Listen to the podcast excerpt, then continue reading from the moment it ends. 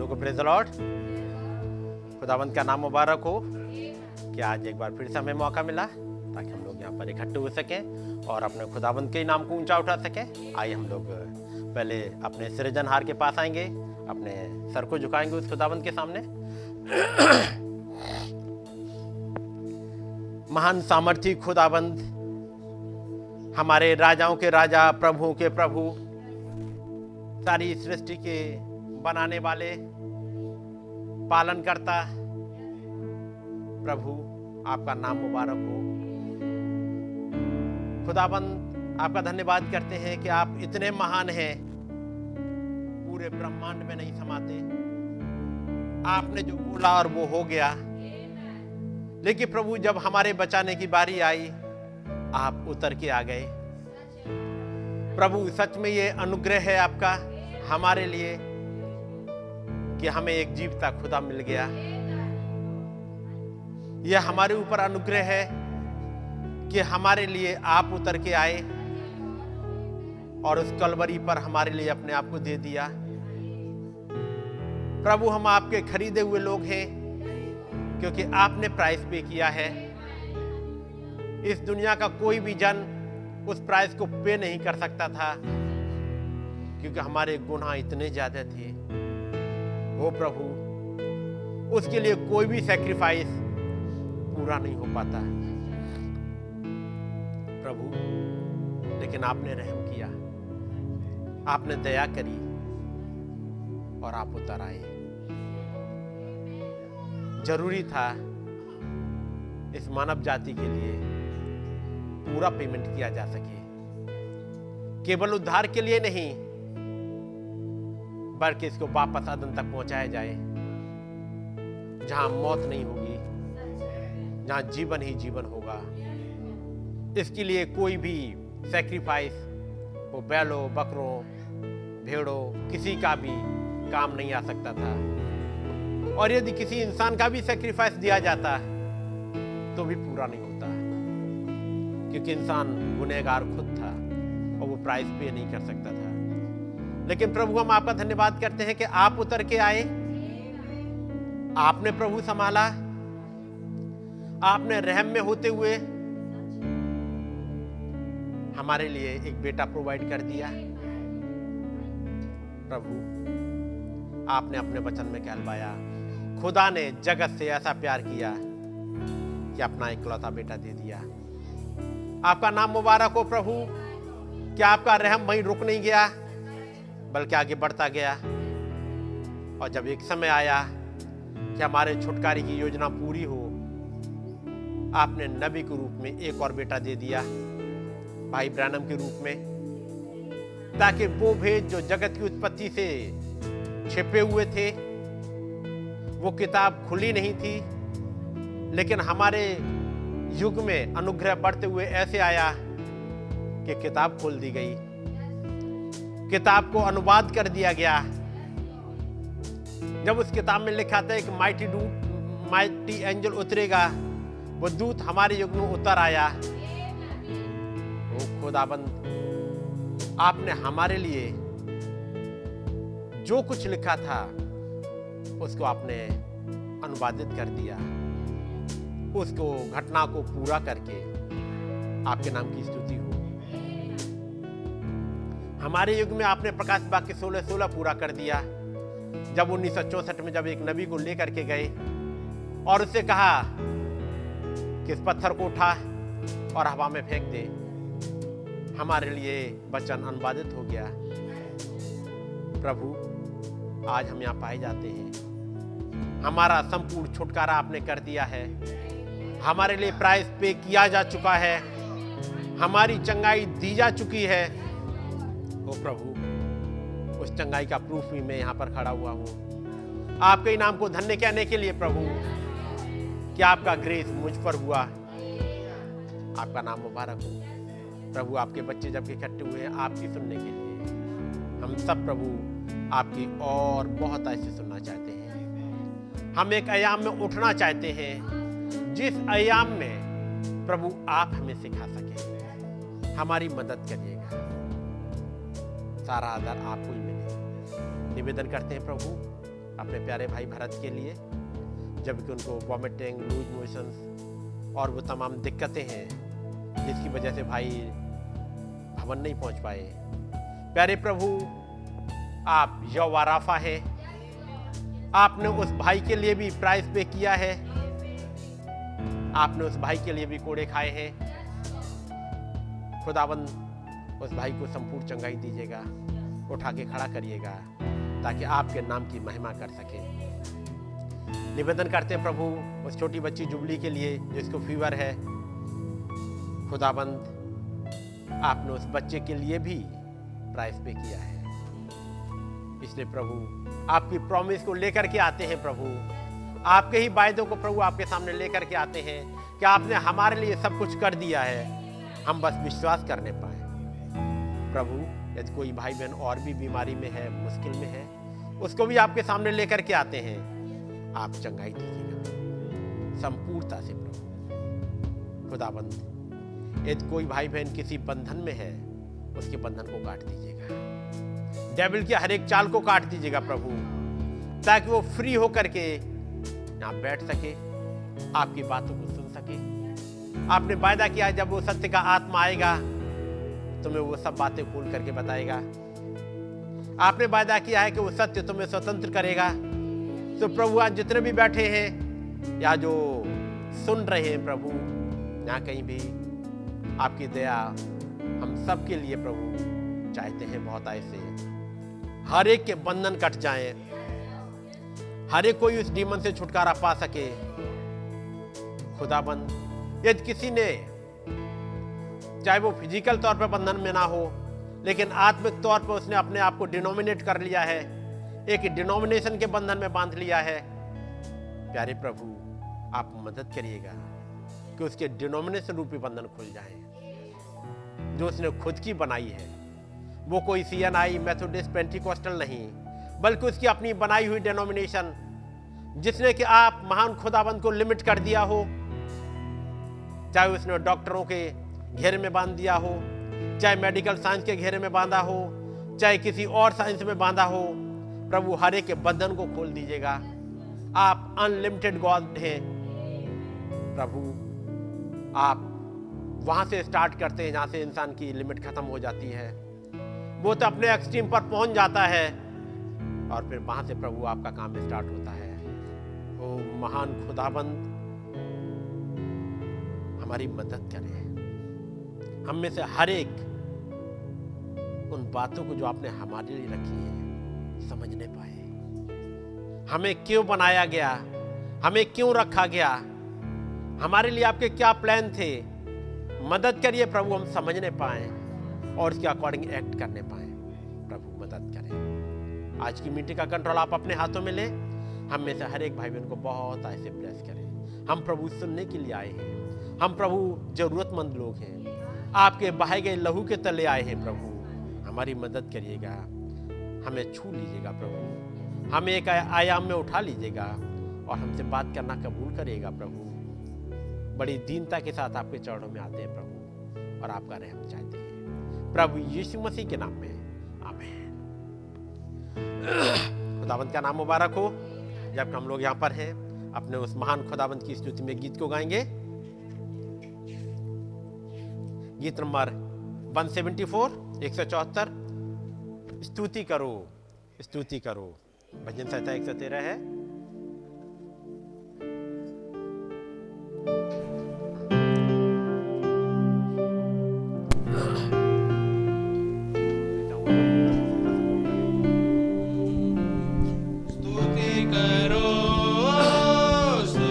करो, स्तुति करो।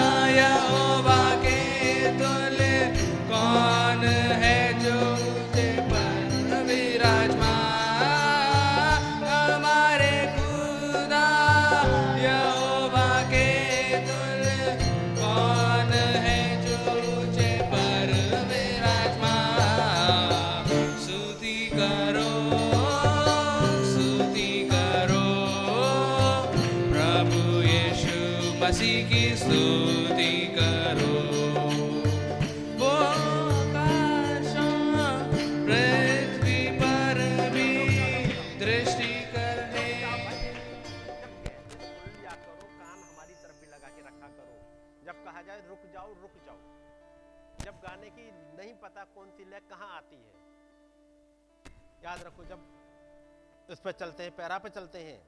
उसके बाद स्तुति करो स्तुति करो यवा के नाम की स्तुति करो। ये आता है। आगे समझ में?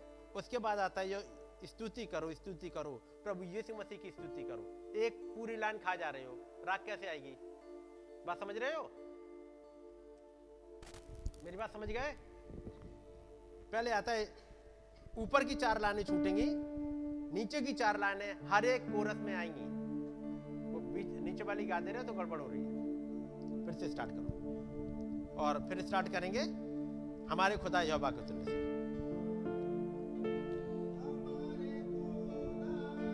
यहोवा के तुल्य कौन है जो ऊँचे पर विराजमान?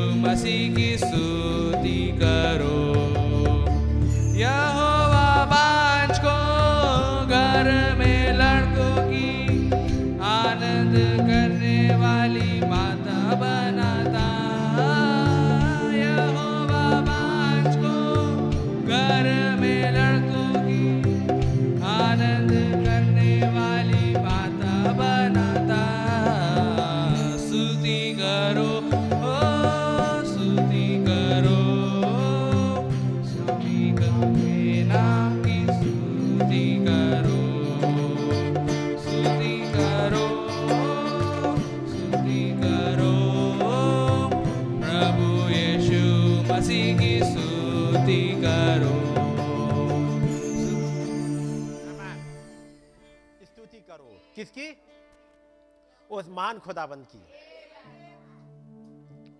जिसने वो कंगाल और दद्र को भी घूरे पर से उठाकर ऊँचा करता है, जिससे वो उनको अपनी प्रजा के प्रधानों के संग बैठाए।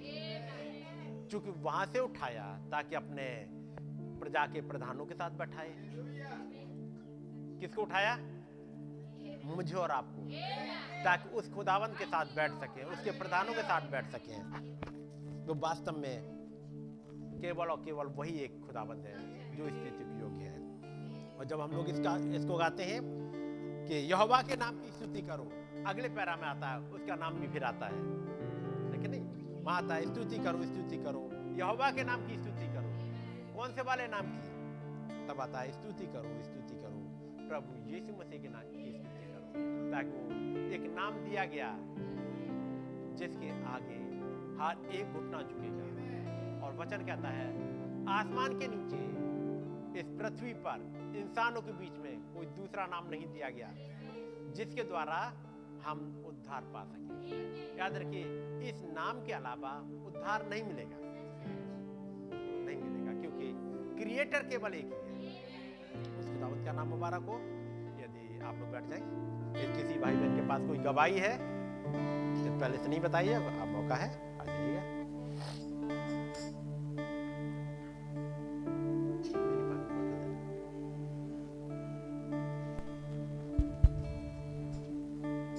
भाई बहनों को प्रेज लॉर्ड the Lord. खुदा का धन्यवाद हो कि प्रभु ने पूरे हफ़्ते मुझे भी संभाल के रखा और मुझे मौका दिया कि मैं उनके भवन आ सकूँ। सच में प्रभु ने ही मुझे खींचा है मैं उनके नाम को धन्य कहती हूँ। पिछले हफ़्ते में अचानक से घर जाना पड़ा और मेरी नानी की तबीयत बहुत खराब थी।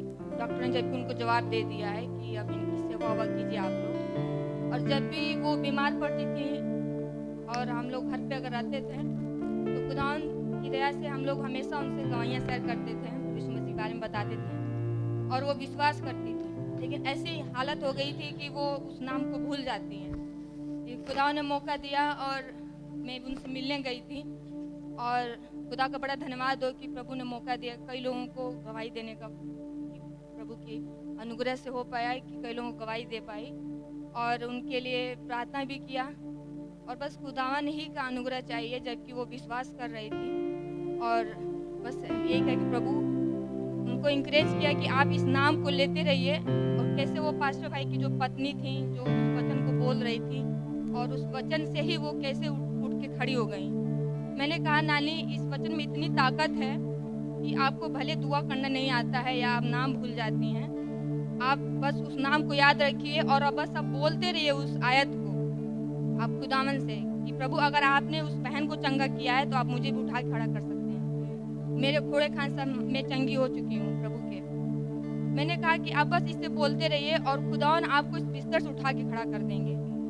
और खुदावन का बड़ा धन्यवाद हो कि मामी भी और सब घर वालों के सामने गवाही का मौका मिला और प्रभु का ये अनुग्रह चाहते हैं कि खुदावन ने उस परिवार को आगे भी बचाए और प्रभु ने बड़ा सेफली मुझे भी ले आए और जबकि मेरा टिकट कंफर्म नहीं था और स्लीपर का मैं कराई थी और वो टिकट मेरा एसी में आने जाने का दोनों हो गया था। तो मैं इसके लिए भी खुदावन का ही धन्यवाद देती हूँ। प्रभु ने सच में मुझे संभाल के रखा और अपने वचन से मुझे इंकरेज किया, उनका नाम मुबारक सारा आदर, महिमा प्रभु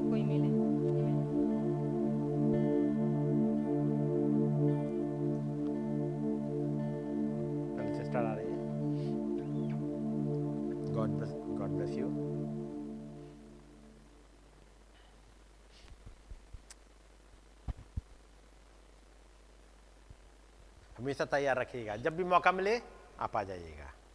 तब ऐसे पहले से नहीं सोचना हो आप तैयार रखिएगा कभी मौका दिया जा सकता है। तो भाई बहनों को praise the Lord the Lord. इस गीत से खुदावन को ही महिमा मिले। ये गीत हम गा चुके हैं प्रभु की महिमा के लिए होने पाए फिर से हम जब गाते हैं तो प्रभु ही आए और सारा टेक चार्ज लें. क्योंकि संकट में अति सहज से मिलने वाले हमारे सहायक प्रभु यीशु मसीह ही हैं। Amen.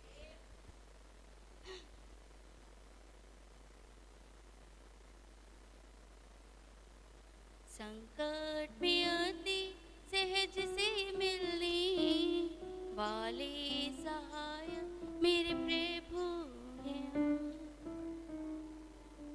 संकट में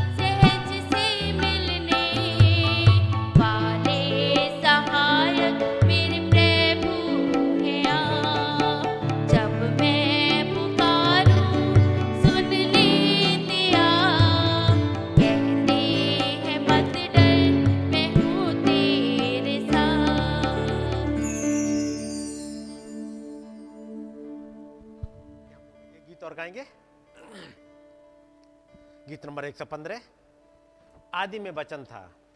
वचन खुदा के साथ था। वचन ही तो था खुदा। वही वचन देधारी हुआ, मनुष्यों के बीच में रहा।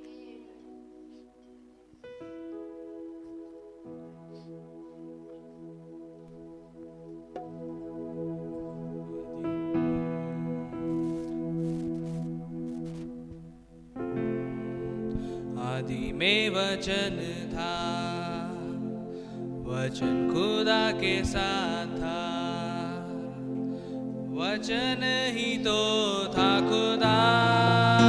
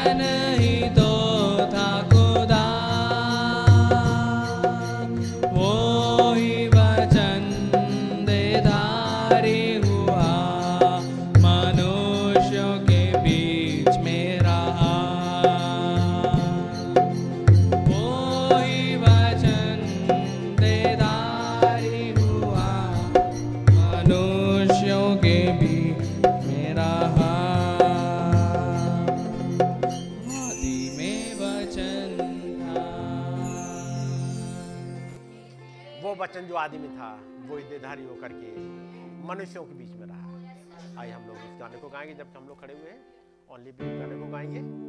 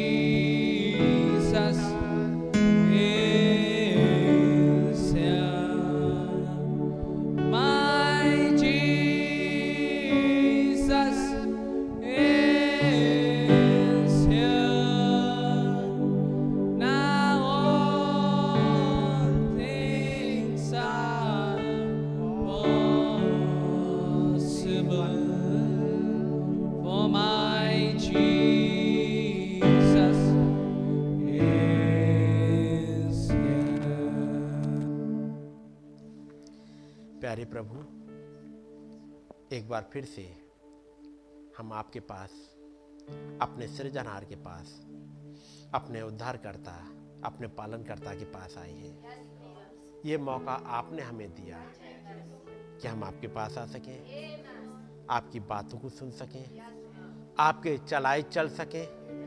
वो प्रभु, हम आपकी सुनने के लिए आए हैं और आपका रहम चाहते हैं। आप आइएगा, हमसे बातचीत करिएगा ताकि आपकी बातें आपका वचन हमारी समझ में आने पाए। वो प्रभु, हमारी आत्मिक समझ को खोल दीजिएगा। जब आपने लोगों को दृष्टांत बताया और आपने कहा, जिसके सुनने के कान हो, वो सुन ले कि आत्मा कलिसिया से क्या कहता है। प्यारे प्रभु, आप आइएगा। हमसे आप क्या कहना चाहते हैं? प्रभु हमें सिखा दीजिएगा आपकी मर्ज़ी हमारे लिए क्या है, प्रभु? खोल दीजिएगा। हम आपके साथ चलना चाहते हैं। हमारी मदद करें, हमें गाइड करें। प्रभु यीशु मसीह के नाम में। आमेन। आइए हम लोग खुदावंत के वचन से निकालेंगे। ईशाया नबी की किताब और उसका तिरपन अध्याय। ईशाया तिरपन और उसकी पहली आयत से मैं पढ़ रहा हूँ। जो समाचार हमें दिया गया उसका किसने विश्वास किया? और यहोवा का भुजपल किस पर प्रकट हुआ? क्योंकि वो उसके सामने अंकुर की नाई और ऐसी जड़ के समान होगा, जो निर्जल भूमि में फूट निकले। उसकी ना तो कुछ सुंदरता थी कि हम उसको देखते, ना उसका रूप ही हमें ऐसा दिखाई पड़ा कि हम उसको चाहते। वो तुच्छ जाना जाता है और मनुष्यों का त्यागा हुआ था। वो दुखी पुरुष था, रोग से उसकी जान पहचान थी। लोग उससे मुख फेर लेते थे। वो तुच्छ जाना गया और हमने उसका मूल्य ना जाना। निश्चय उसने हमारे रोगों को सह लिया और हमारे दुखों को उठा लिया। तो भी हमने उसे खुदा का मारा कूटा। और दुर्दशा में पड़ा हुआ समझा। परंतु वो हमारे ही अपराधों के कारण घायल किया गया। वो हमारे अधर्म के कामों के हेतु कुचला गया। हमारी ही शांति के लिए उस पर ताड़ना पड़ी कि उसके कोड़े खाने से हम चंगे, हम लोग चंगे हो जाएँ। हम तो सबके सब भेड़ों के नहीं भटक गए थे। हम में से हर एक ने अपना अपना मार्ग लिया। और यहोवा ने, और यहोवा ने, समझिएगा? छठी आयत में, हम तो सबके सब भेड़ों की नाई भटक गए थे। हम में से हर एक ने अपना अपना मार्ग लिया। और यहोवा ने हम सबों के अधर्म का बोझ उसी पर लाद दिया। वो सताया गया तो अभी वो सहता रहा और अपना मोना खोला। जिस प्रकार भेड़ वध होने के समय व भेड़ी ऊन कतरने के समय चुपचाप शांत रहती है। वैसे ही उसने भी अपना मोना खोला। अत्याचार करके और दोष लगाकर वे उसे ले गए। उस समय के लोगों में से किसने उस पर ध्यान दिया? कि वो जीवितों के बीच में से उठा लिया गया। मेरे ही लोगों के अपराधों के कारण उस पर मार पड़ी और उसकी कब्र भी दुष्टों के संग ठहराई गई। और मृत्यु के समय वो धनमान का संगी हुआ। यद्यपि उसने किसी प्रकार का उपद्रव ना किया था, और ना उसके मुँह से कभी छल की कोई बात निकली थी तो भी यहोवा को यही भाया कि उसे कुचले उसी ने उसको रोगी कर दिया। जब तू उसका प्राण दोष बलि करे, तब वो अपना वंश देखने पाएगा। वो बहुत दिन जीवित रहेगा, और उसके हाथ से यहोवा की इच्छा प्यारे प्रभु, हमने आपके वचनों को पढ़ा है। आपका रहम चाहते प्रभु, हमारी समझ को खोल दीजिएगा। अपनी बातों को हमारे लिए खोल दीजिएगा, ताकि हम समझने पाए। प्रभु, दया करें। हमारी विनती को सुने कबूल करें। प्रभु, एक आयाम में हमें उठा लीजिएगा। प्रभु यीशु मसीह के नाम में। आमीन। सब लोग बैठ जाएँगे। खुदाबंद का नाम मुबारक हो। एक बार फिर से कि खुदाबंद ने दया करी, उस महान खुदाबंद की बातों को सुन सकें। याद रखिएगा, यदि ये किताब, जैसे बाइबल कहते हैं, यदि आपके पास तक पहुँची है तो ग्रेस है। क्योंकि पिछले 6000 सालों में, जिस रूप में आपके पास पहुँची है, लोगों के पास पहुँची नहीं थी। है या नहीं? पहले लगभग ढाई हज़ार साल तक। पहले ढाई हज़ार साल। आदम से लेके और मूसा के पास तक। जब तक मूसा ने उत्पत्ति की किताब को लिखा नहीं, लोगों के पास किताब थी नहीं। थी क्या? पहली किताब मूसा के द्वारा लिखी गई, जब वो महान खुदावन 40 दिन और 40 रात के लिए मूसा को उस पहाड़ पर ले गए और दिखाना स्टार्ट किया कि हुआ क्या था, ये सृष्टि बनी कैसे है खुदावन ने कैसे आसमान की और ज़मीन की रचना करी? नहीं तो कोई बता नहीं सकता था कि कैसे रचा गया। केवल कल्पनाओं में रहते। लेकिन मैं और आप एक कल्पना में नहीं है। खुदाबंद ने एक नबी को उठाया और जो कुछ खुदाबंद ने उस समय किया, जब कोई इंसान ज़मीन पर नहीं था, जब कोई तारा भी नहीं था, जब कोई एंजल भी नहीं थे, तब खुदाबंद ने सृष्टि को बनाया कैसे? उसके लिए एक नबी को उठाया और वहाँ पीछे अनंतता में ले जाकर दिखाना स्टार्ट किया। और फिर वो किताब लिखवाई, जो ढाई हज़ार साल पहले लिखी गई। मूसा के समय में, उससे पहले और कोई किताब है ही नहीं। यदि उन्हें कुछ पढ़ना है तो आसमान में देखेंगे। कहाँ पर? उन तारों में, जहाँ पर खुदाबंद ने अपनी पहली बाइबल लिखी। उसके अकॉर्डिंग वो करेंगे, कैलकुलेशन, और तब चलेंगे। उनके पास बाइबल तो थी लेकिन इस रूप में, जिस रूप में मेरे और आपके पास पाई जाती है, ऐसी नहीं थी। उनके पास बाइबल थी स्टार्स में, तारों में, नक्षत्रों में। उस बाइबल को पढ़ते थे। क्या उस बाइबल को पढ़ने से कुछ चीज़ मिल जाती होगी? क्या नक्षत्रों को पढ़ने से कुछ पता लग जाता है? लग जाता है। तभी तो उन नक्षत्रों को पढ़ने के बाद में कुछ मजूसियों ने देखा कि एक एक राजा उन नक्षत्रों में जब वो देख रहे थे, उन्होंने यह भी समझ लिया यह केवल राजा नहीं है, बल्कि यहूदिया में पैदा होगा। यह भी पता लगा लिया। यानी उस तारों में कहीं ऐसा लिखा था कि एक डायरेक्शन को बता रहा है। कि नहीं? यह भी बताया कि यह तारा बता रहा है कि एक उद्धारकर्ता ज़मीन पे आ गया है। कहाँ पे पैदा होगा? उस, वो क्या क्या काम को करेगा? इसलिए जब वो ज्योतिषी अपने जो सेक्रीफाइस अपने गिफ्ट लेके चले। एक सोना लेके चला, एक लोबान लेके चला। लेके चले थे? और एक सोना, मोर और लोबान जब वो तीनों लेके चलते हैं नबी बताते हैं कैसे वो परफेक्ट तस्वीर थी। उन्होंने कुछ देखा था। एक उसके खुदाइत को दर्शाते हुए, एक उसके गाड़े जाने को दिखाते हुए एक उसके उद्धारकर्ता के करेक्टर को दिखाते हुए, ये तमाम करेक्टर कैसे वो प्राइस पे करेगा, उसको क्या चाहिए? उसी के अकॉर्डिंग वो गिफ्ट लेके चले जा रहे हैं। कोई पेंट शर्ट का पीस लेके नहीं जा रहे? छोटा बच्चा है, उसके लिए वो एक पैकेट वो आता है जॉनसन बेबी का, वो लेके चले, वो नहीं लेके चल रहे। उन्हें मालूम है, इस बच्चे के लिए जॉनसन बेबी का पैकेट काम नहीं करेगा। इसके लिए तो वो सेक्रीफाइस वो गिफ्ट लेके जाना है, जिसके वो योग्य है। तो उसका मतलब तारों में लिखा था। तारों में था कुछ। जिसको पुराने लोग पढ़ा करते थे, जिसको डेनियल ने पढ़ा, जिसको प्रकाशित बाग में आप देखोगे तो यूना पढ़ रहा है। ऐसे ही कुछ दिखाया गया? यजकेल ने पढ़ा, लेकिन पुराने समय के लोग उन्हीं में पढ़ रहे थे। और फिर खुदाबंद ने एक जन को रखा जिसका नाम हनोक है। हनोक को आज्ञा मिली कि जो बाइबल वहाँ लिखी है आसमान में, जो नक्षत्रों में लिखी है, उसको लेकर के एक पिरामिड में उतार दे। एक पिरामिड में उतर के आ गई उसके बाद जो कागजों पर जो बाइबल हमारे और आपके पास है, ये ढाई हज़ार साल पहले तो पहली पाँच किताबें आई थी। उसके बाद धीमे धीमे आगे बढ़ते हुए चलते गई ऐसे ही हुआ है? जिस रूप में मेरे और आपके पास है, ये भी केवल एक ग्रेस है कि मैं और आप हर उस घटना को समझ पाए कि पिछले छह हज़ार साल में प्लस अनंतता से लेके अब तक हुआ क्या है और आगे का प्लान क्या है। तिरपन अध्याय।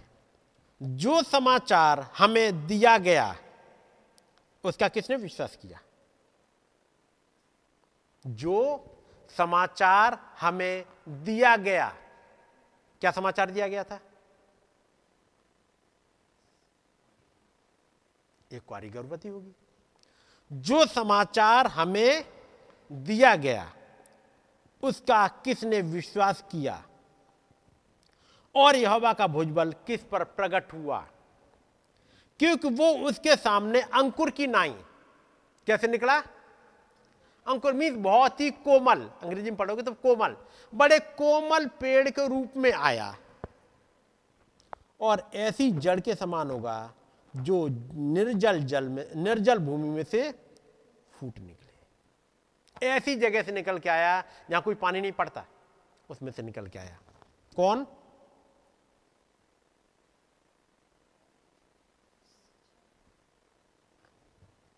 जो समाचार हमें दिया गया, सुन रहे ना? पहले ऐसे निकालो बेटा। जो समाचार हमें दिया गया who hath believed our report एक रिपोर्ट भेजी गई, एक समाचार भेजा गया। And to whom is the arm of the Lord revealed किसके ऊपर ये भुजबल प्रकट हुआ? खुदाबंद के ये भेद प्रकट हुए। किसने, उसका किसने विश्वास किया? उस रिपोर्ट का, उस समाचार का। दूसरी आयत कहती है क्योंकि वो उसके सामने अंकुर की नाई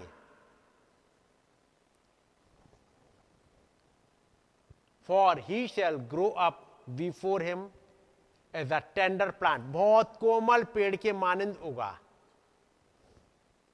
And as a root out of a dry ground he hath no form उसके पास कोई भी फॉर्म थी नहीं, कोई खासियत थी नहीं। किसके पास? हुँ? उस समाचार। तो क्या समाचार कोई पर्सन था? ये समाचार जो दिया गया, वो एक पर्सन बन के आया था।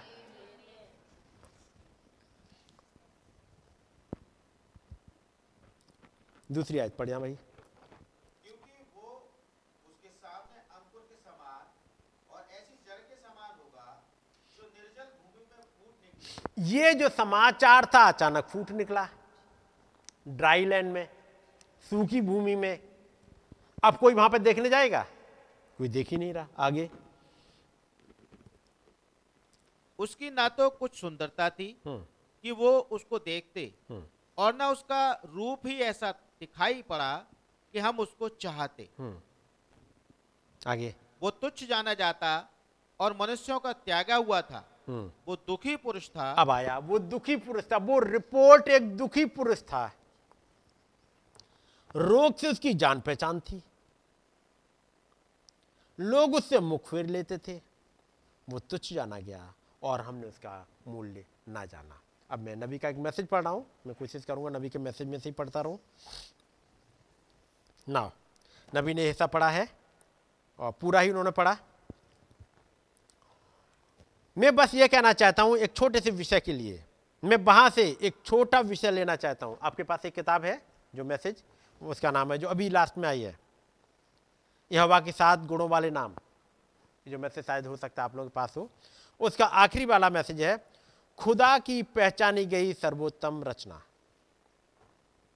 ये पाँच दिसंबर उन्नीस को प्रचार किया है, और पहला मैसेज जो नबी ने यूमा में प्रचार किया, वो ये है। यूमा में पहला मैसेज 1964 में प्रचार किया पाँच दिसंबर को। और उसके बाद अगला मैसेज यूमा में प्रचार करेंगे एक साल बाद। और वो है चार दिसंबर को। और वो उस मैसेज का नाम रैप्चर यहाँ पर युवा में आए हैं, उन्होंने प्रचार किया, खुदाबंद की सर्वोत्तम रचना। एक साल बाद जब आए हैं मैसेज लेके आ रहे हैं रैप्चर कुछ है इस युमा में? केवल दो मैसेज नबी की युमा में। लेकिन कुछ खास बात है। यहाँ पर प्रचार कर रहे हैं। खुदा की पहचानी गई सर्वोत्तम रचना। और अगली साल एक रचना जो बन चुकी है, वो रैप्चर के लिए तैयार है। खुदा की पहचानी गई सर्वोत्तम रचना। तब नबी कहते हैं, यह पढ़ने के लिए काफ़ी बड़ा वचन का एक हिस्सा है। एक सर्वोत्तम रचना के उल्लेखित पैरा नंबर 34 में पढ़ रहा हूँ। परंतु हम इसे देखें, हमारे मन में यह विचार आएगा कि कुछ भी और हो सकता है सिवाय एक सर्वोत्तम रचना के। क्योंकि वो कहता है कि हमने अपने चेहरों को उससे मोड़ लिया और न तो उसकी कुछ सुंदरता थी कि हम उसको चाहते? नबी पहले जब समझा रहे हैं, पहले एक माइंड को ट्यून कर रहे हैं। और ज़रूरी है हमें से हर एक का माइंड ट्यून हो जाए। क्योंकि यदि माइंड ट्यून नहीं है जिसको मैसेज की लैंग्वेज में कह देते हैं एक आयाम में उठाना आयाम समझ रहे होते आयाम को मैं एक इस फ़िज़िकल तौर पे एक, एक एजुकेशन की बात करूँ। आओ अब हम हिस्ट्री की किताब निकालें। अब किताब निकाली हिस्ट्री की। और हिस्ट्री किताब। और चलो sine theta plus cos theta is to this this this. क्या समझ में आएगा? आएगा कुछ? हिस्ट्री के बच्चों को पढ़ाया जा रहा है sine theta, cos theta tan theta circle square को समझ में आएगा? उसका माइंड सेट है हिस्ट्री के अकॉर्डिंग उसे बताओ H two plus O two equal two H two इतने टेम्परेचर पे, इतने प्रेशर पे हाइड्रोजन और ऑक्सीजन को मिला दिया जाए तो पानी बन जाएगा। फिर अगली रिएक्शन ली, इस पानी को लिया और इसको ब्रेक कर दिया और ये हाइड्रोजन और ऑक्सीजन बन गए। और देखो, मालूम है हाइड्रोजन और ऑक्सीजन बहुत ही ज्वलनशील है। इन दोनों को मिला दो, पानी बन जाता है। हिस्ट्री और ज्योग्राफी वाले की समझ में नहीं आएगा। दो ज्वलनशील गैस हाईली ज्वलनशील, बहुत ही ज़्यादा ज्वलनशील है। और इनको मिला दो तो और ज़्यादा ज्वलनशील बननी चाहिए। इन दोनों को एक सर्टेन कंडीशन में ला करके रख दिया गया, वो तो पानी बन जाएगा, जिसके बगैर मेरा और आपका जीवन नहीं चलेगा, कि नहीं? लेकिन हिस्ट्री ज्योग्राफी वाले बच्चे को आप उसे केमिस्ट्री पढ़ाओ, समझ में आएगा? तो पहले बेसिक चीज़ें समझानी पड़ेंगी, और तब से हाइड्रोजन ऑक्सीजन ये समझा दिया, तब एक लेवल पे आ गया।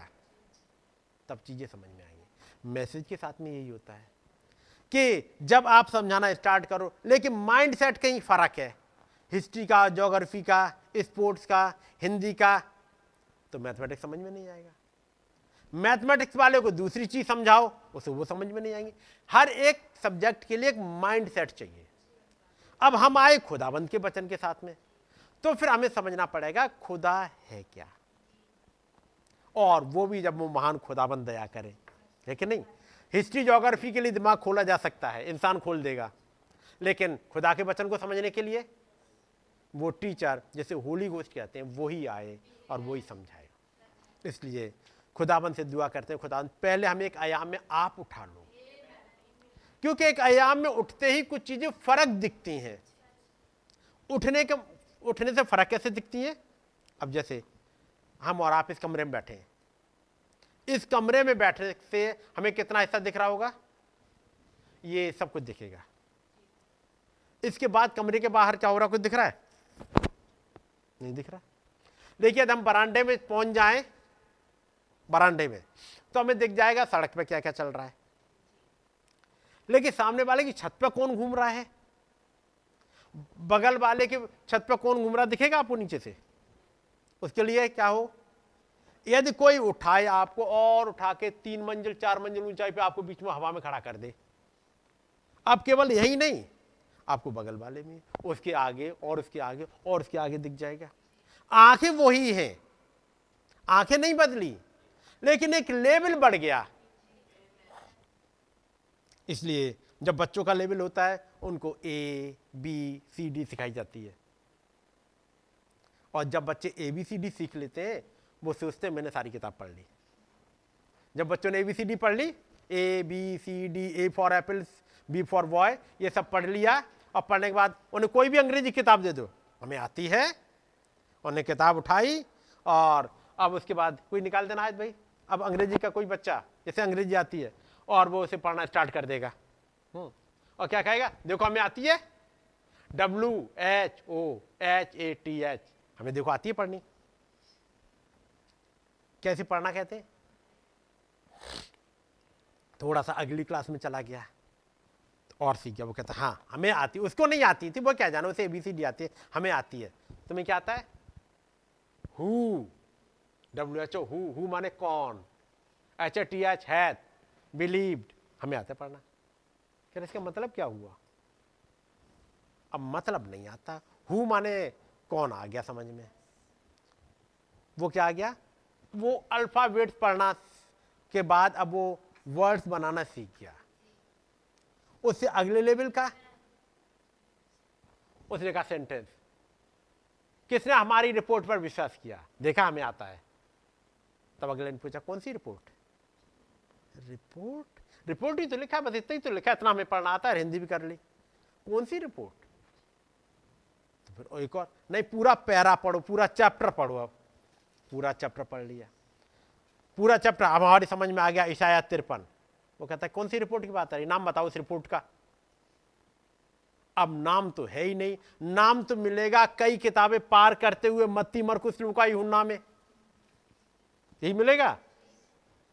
तब वो कहेगा अच्छा ये भी पढ़ना है। एक्चुअली क्या धीमे धीमे लेवल उठा। बात समझ रहे? अब, जब ईशाया ने इस बात को कहा, तब यीशु मसीह का नाम ही नहीं था। मरियम का नाम ही नहीं था। बात समझ रहे? कोई उद्धारकर्ता के बारे में कि पॉइंट आउट करा सके, देखो, ये रहा पर्सन ऐसा था ही नहीं कुछ। ये तो 600 साल के बाद एक लड़का, एक छोटा सा बच्चा आएगा। तैतीस साल तक ऐसे ही बढ़ता रहेगा। एक दिन क्रूज पर चढ़ा दिया जाएगा, तीसरे दिन जी उठेगा लोगों को पता ही नहीं लगा क्या हुआ। जैसे अभी गाना गाया था कि मनुष्यों के मध्य में खुदा ने डेरा किया और उनके बीच चला फिरा। नहीं पहचाना, चला गया वो। कितों की समझ में आया? ये लिखा गया उसके 600 साल तक तो किसी को पता ही नहीं, नाम भी पॉइंट आउट नहीं कर सकते थे। फिर जब आएँगे चेले, वो बताएँगे, ये था पर्सन। 600 साल के बाद अब कोई नाम बता सकता है कि वो रिपोर्ट जिसके लिए बात कही वो पर्सन कौन था? कौन था जिसके ऊपर खुदा ने सारा बोझ लाद दिया? हमारे तमाम गुनाहों को लाद दिया, वो कौन था? कोई पूछे, ईशाया, क्या तुम थे? वो कह रहे, नहीं तो। फिर कौन था? नाम अभी भी नहीं पता है। छह सौ साल के बाद नाम बताया जाएगा, जब एक एंजल आएगा, एक दूत आएगा और वो कहेगा, तू उसका नाम यीशु रखना। तब नाम खुला। एक लेवल और बढ़ा। बात समझ रहे यानी एक चीज़ एक बार में समझ में आ गई नहीं स्टेप बाय स्टेप चलते चलते। अब यहाँ पर हम पढ़ रहे हैं उसी रिपोर्ट के बारे में। क्योंकि वो कहता है कि हमने अपने चेहरों को उससे मोड़ लिया और न तो उसकी कुछ सुंदरता ही थी कि हम उसको चाहते। किसकी? इस मसीह की। कोई सुंदरता नहीं थी कि हम उसको चाहते। हम उसकी तरफ़ देखते भी। कई बार जिसे हम सर्वोत्तम रचना कहते हैं, खुदा का तो उससे जरा सा भी लेना देना नहीं होता है। एक सर्वोत्तम रचना और पता लग गया खुदा का कोई लेना देना नहीं। एक सर्वोत्तम रचना जितने महान हुए, एक था निमरोद। लोग कहेंगे, क्या राजा है? कैसा माइटी हंटर है? हर चीज़ उसके कब्जे में आ जाती है। था ऐसा? खुदा कहेगा मेरा उससे कोई लेना देना नहीं है। कितना बड़ा बेबीलोन इसने बनाया। एक ऐसा आ, वो बना रहे हैं टावर जो खुदा से बात करे। खुदा कहेगा मेरा कोई लेना देना नहीं इससे जब मौका आएगा मैं एक अर्थ को लाऊँगा और मैं गिरा दूँगा क्योंकि मेरी प्लान के अकॉर्डिंग नहीं है। कई बार जिसे हम सर्वोत्तम कहते हैं, सर्वोत्तम रचना कहते हैं खुदा का तो उससे जरा सा भी लेना देना नहीं होता है। क्योंकि मनुष्य की बुद्धि खुदा के लिए मूर्खता है। इतना बड़ा प्लान करा, इतना बड़ा टावर बना टावर बनाया। खुदा ने एक भूकंप ले आए ला दिया। बनाने में लगे दसियों साल, हिलाने में दसियों सेकंड। सेकंड्स में वो दसियों या सैकड़ों साल की मेहनत बस पल भर में नीचे। क्योंकि मनुष्य की बुद्धि खुदा के लिए मूर्खता है। अब मैं थोड़ा सा आगे बढ़ता चलता हूँ। पैरा नंबर 43 अब जब मैं पहली बार पेंटिकॉस्टल लोगों से मिला, मैं कैलिफ़ोर्निया गया था, जो कि यहाँ के प्रांत से जुड़ा हुआ है, नदी को उस पार। और मैं लॉस एंजल्स में था। मैं इस प्रसिद्ध महिला सेवक के दिनों में कभी रहा, कभी नहीं रहा था। इनका नाम है श्रीमती सैम्फल। और जब वो वहाँ गए, उसके बाद, अगला पैरा, अगले पेज पे। भाई ब्रानम, वहाँ फॉरेस्ट लोन में पहुँचते हैं। और जब मैं अपनी टोपी उतारे हुए वहाँ पर खड़ा हुआ था और अपना सिर झुकाकर खुदा को धन्यवाद दिया, इस सेविका के वफादार जीवन के लिए तब मुझसे उस झुंड जिसके साथ में था, के द्वारा कहा गया था। एक सेवकों के झुंड के द्वारा, कि क्या मैं पूरे फॉरेस्ट लैंड की यात्रा करना चाहता हूँ? और तब वो नबी आगे बढ़े। मैं विभिन्न आकृतियों को देख रहा था, और प्रभु भोज वाली तस्वीर को देखा, और मैं वहाँ रुक गया। आप में से बहुतों ने इस पर ध्यान दिया होगा।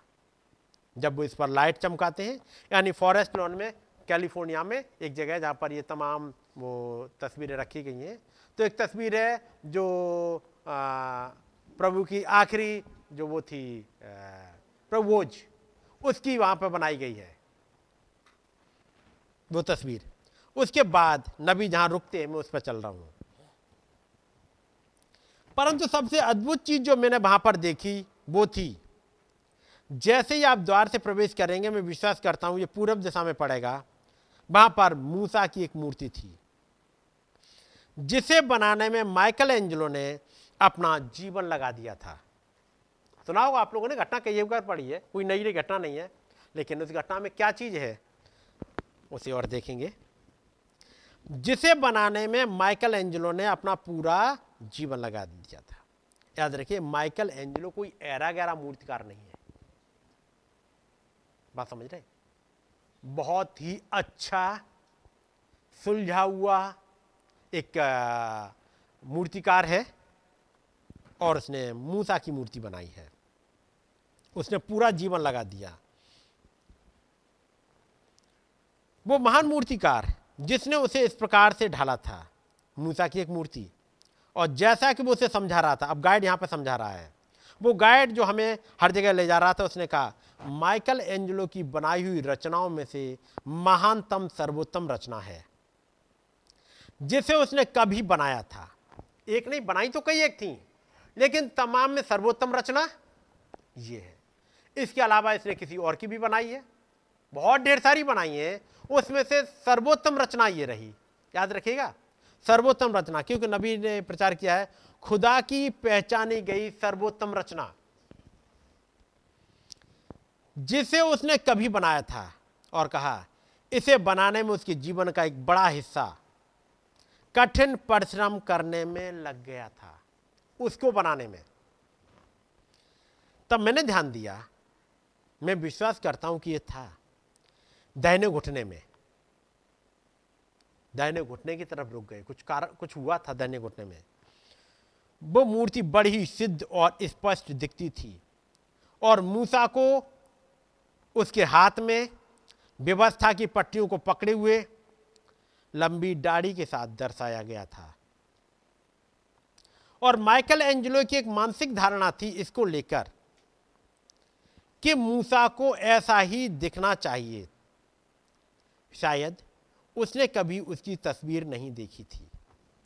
माइकल एंजलो ने मूसा की कोई तस्वीर देख नहीं देखी थी, क्योंकि उस समय कोई तस्वीर थी नहीं मूसा की। तो फिर कैसे बना, कैसा बनाया जाए चेहरा? जब मूसा की कोई चेहरा नहीं देखा, कोई फ़ोटो नहीं है, अब कैसा बनाया जाए? अब्राहम की फ़ोटो होगी कहीं? ये भी नहीं है। तो फिर लोगों ने एक सोच के अकॉर्डिंग बनाई है। जो ये वाली फ़ोटो बनी है, वो, उधर वाली, एक सोच के अकॉर्डिंग बनाई है। है कि नहीं? जो हॉफमैन हेड वाली पिक्चर है ऐसे बनाया गया। एक सोच के अकॉर्डिंग प्रभु ऐसे दिखते होंगे। माइकल एंजलो ने बनाई, ऐसे दिखते होंगे, क्योंकि उस समय कोई फोटोग्राफर नहीं होते थे। और राजा महाराजाओं की स्केच बनती थी, बाकी की तो बनती नहीं। और वो भी पत्थर पे बनी तो टिकी रह जाएगी, नहीं तो नहीं। तो याद रखिएगा, वो तस्वीर मूसा की अब कैसी बनाए? तब इसने सोचा, मूसा ऐसा दिखता होगा। जैसे जिस पेंटर ने वो वाली तस्वीर बनाई है। ऐसे प्रभु ऐसे दिखते होंगे। बनाई थी। और तब नबी कहते हैं, ये तस्वीर, उस असली तस्वीरों से काफ़ी कुछ मेल खाती है। हम उसे क्यों रखें? क्योंकि वो मेल खाती है।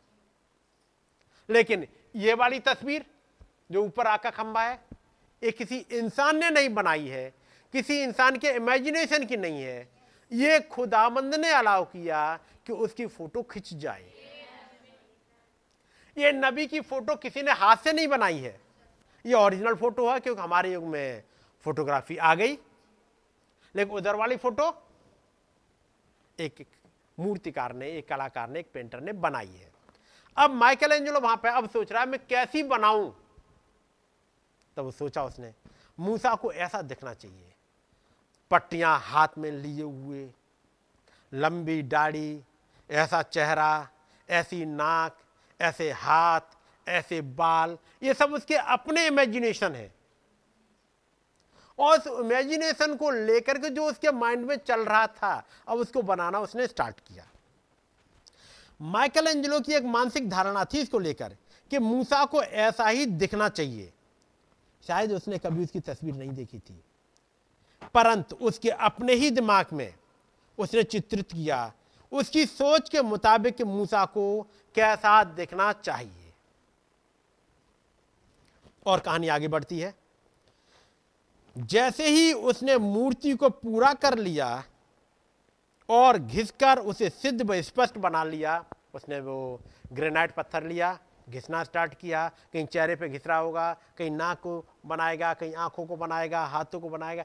एक एक करके जो उसकी सोच में था, वो एक एक करके लेके आ रहा है। आँख ऐसे दिखनी चाहिए, मुँह ऐसा दिखना चाहिए और ऐसे खड़ा होना चाहिए, ऐसे दाढ़ी लटकती होनी चाहिए। ऐसे सब कुछ उसके विचारों में था, उसने बनाना स्टार्ट किया। और जब उसने घिसकर उसे सिद्ध व स्पष्ट बना लिया तो वो पीछे खड़ा हुआ अपने किए हुए कार्य को देखने के लिए। जैसे नहीं, बच्चे जब बना रहे होते, कहा बेटा, एक चिड़िया की पेंटिंग बनाओ। बना रहे हैं। कुछ इधर बनाया कुछ तिरछे इधर उधर बनाते बनाते। और बना कहाँ से रहे? जैसा उनके इमेजिनेशन में चल रहा है, बनाते। अब बनाने के बाद क्या क्या बढ़िया बना है। ये बढ़िया कब आता है? जो सोच में चल रहा था वो उतर आए। तो फिर बढ़िया बनाए। भले अगले देखो तुम देखो ओके क्या अच्छा है इसमें? लेकिन ये क्या दे, देखो कितना बढ़िया बना है पंख देखो आँखें देखो इसकी कैसे ऐसे गर्दन झुकाए है कैसे ये कर रही क्यों? उसके इमेजिनेशन में है वो आ गया। तो कि बहुत बढ़िया उसके लिए बहुत बढ़िया है। और से कहा जाए तुम कितना नंबर देना चाहोगे? तो हंड्रेड परसेंट नंबर दे देगा बच्चा को। नहीं, जैसा मैंने सोचा था। और एक दूसरा, बनाओ चिड़िया की तस्वीर। उन्होंने बनाई? लो। क्या बना दिया तुमने? ठीक है, अब इससे ज़्यादा हमसे नहीं बन सकता। उसके इमेजिनेशन में था नहीं कुछ। या वो था, उसको वो लेके नहीं आ पा रहा है। हर को नहीं ले आता। लेकिन एक मूर्तिकार, एक पेंटर ले आता है। तो ले आया।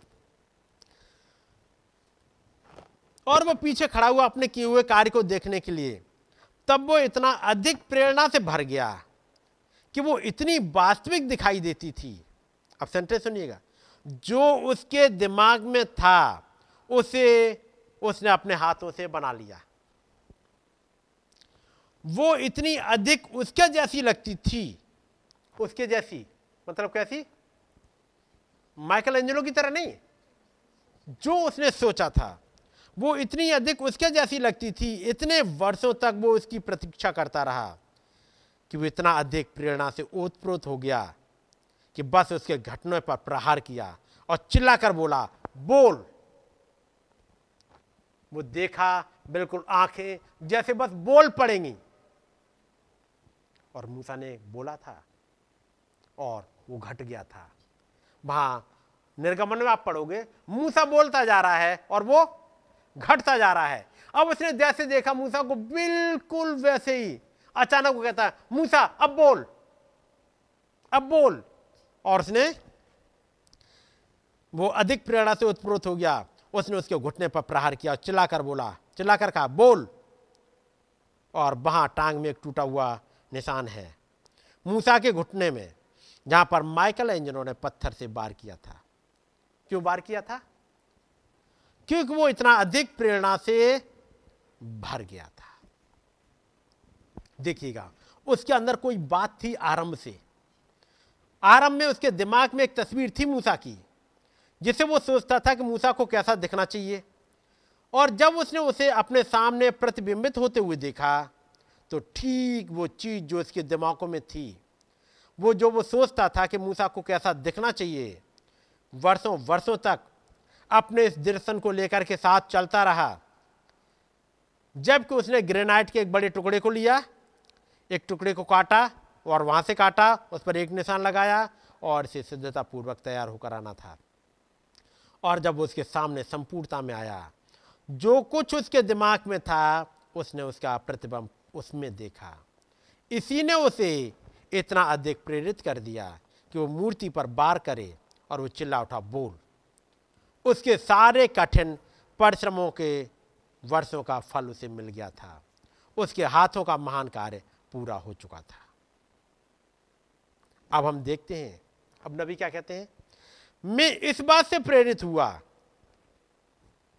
क्योंकि मैंने सोचा कि वाकई में जो टांग में जो निशान था, इसी ने उसको मेरे लिए सर्वोत्तम रचना बनाया था। माइकल एंजलो के लिए तो जब वो बन गई तब सर्वोत्तम रचना थी। और नबी क्या कहते हैं? मेरे लिए सर्वोत्तम रचना कब बनी? जब पैर में वो उसने हथौड़ी से मारा और एक चिप निकल के आ गई। मेरे लिए सर्वोत्तम रचना तब बनी। अब उस मैसेज को नबी लेके आए आगे। क्योंकि यदि वो कोई और मूर्ति होती या मूसा की जगह कोई और चीज़ होती, कोई ऐसी आकृति जिसे किसी मनुष्य ने अपनी ही विचारधारा से बनाया होता परंतु जो आदमी उस कार्य को कर रहा था, वो इतना अधिक संतुष्ट हो गया कि उसने उस पर वार किया। और इस पर जो निशान पड़ा, उसी ने इसे मेरे लिए सर्वोत्तम रचना बना दिया। क्योंकि इसने सिद्धता पूर्वक ये प्रतिबिंबित प्रतिबिंबित किया कि उसके मन में जो था कि मूसा कैसा दिखना चाहिए। ओ, मैं वहीं खड़ा रह गया। मुझे कुछ मिनटों के लिए चलते जाना था।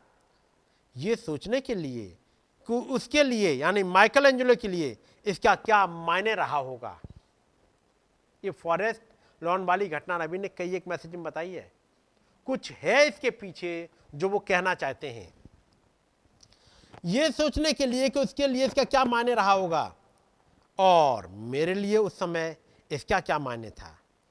तब यह मेरे दिमाग में आया। इसके विषय में जैसे मैं आपको बताना चाहता हूँ। आइए अपने विचारों को माइकल एंजलो से हटाकर उस महान मूर्तिकार, सर्वशक्तिमान खुदा की ओर लगाएँ, जिसने आरंभ में इससे पहले को कोई दिन या दिन का उजाला होता या इससे पहले को कोई अड़ु या परमाणु होता, खुदा के दिमाग में मनुष्य था कि एक मनुष्य को कैसा दिखना चाहिए, उसे क्या होना चाहिए और उसे किस प्रकार कार्य करना चाहिए। इस माइकल एंजलो के दिमाग में क्या था? यह मूर्ति कैसी दिखनी चाहिए? और यदि बिल्कुल जैसी मूसा की तरह बन जाए तो फिर यह बोले और वो हो जाना चाहिए। ये जो माइकल एंजलो ने बनाई उस मूर्ति को, वो उसने ऐसी बनाई कि जैसे का मूसा उतर रहा है, ये बोलेगा और वो हो जाएगा। तभी तो वो इतना ज़्यादा प्रेरणा से भर गया कि उसने पत, वो हथौड़ उठाई और जैसे कह रहा बोल। क्योंकि प्रेरणा से भरा हुआ है वो सोच रहा है ये मूर्ति बोल पड़ेगी। लेकिन वो मूर्ति तो नहीं बोली। लेकिन जब खुदा ने प्लान किया उसने प्लान किया कि मैं जब एक मूर्ति बना लूँगा और मैं कहूँगा बोल तो वो बोलेगी।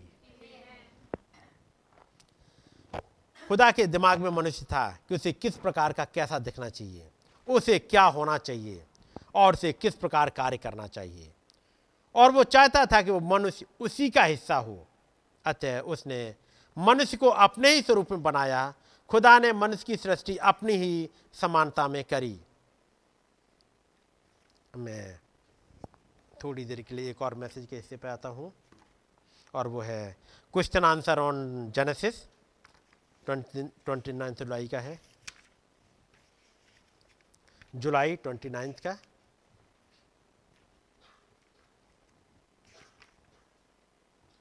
और एक सवाल आया है नबी के पास में। उत्पत्ति एक, उसकी छब्बीस सत्ताईस और दो, चैप्टर दो, उसकी सातवीं आयत को लेकर के। वहाँ पर उसने मनुष्य को बनाया अपनी समानता में और दूसरे में मिट्टी से रचा। अब मैं आगे चलता हूँ उसको लेकर के। अब जब नबी इसको पढ़ते हुए जा रहे हैं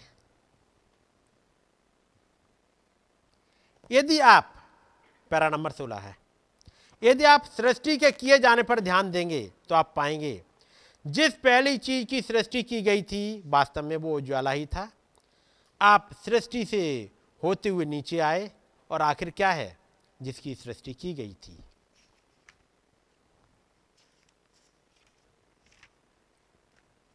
मनुष्य। और स्त्री पुरुष के बाद ही बनाई गई थी। अब जब नबी इसको पढ़ रहे हैं, पढ़ने के बाद सीधे आ जाते हैं यहुना उसके चौथा अध्याय और उसकी तेईसवीं आयत। जरा पढ़ दीजिएगा।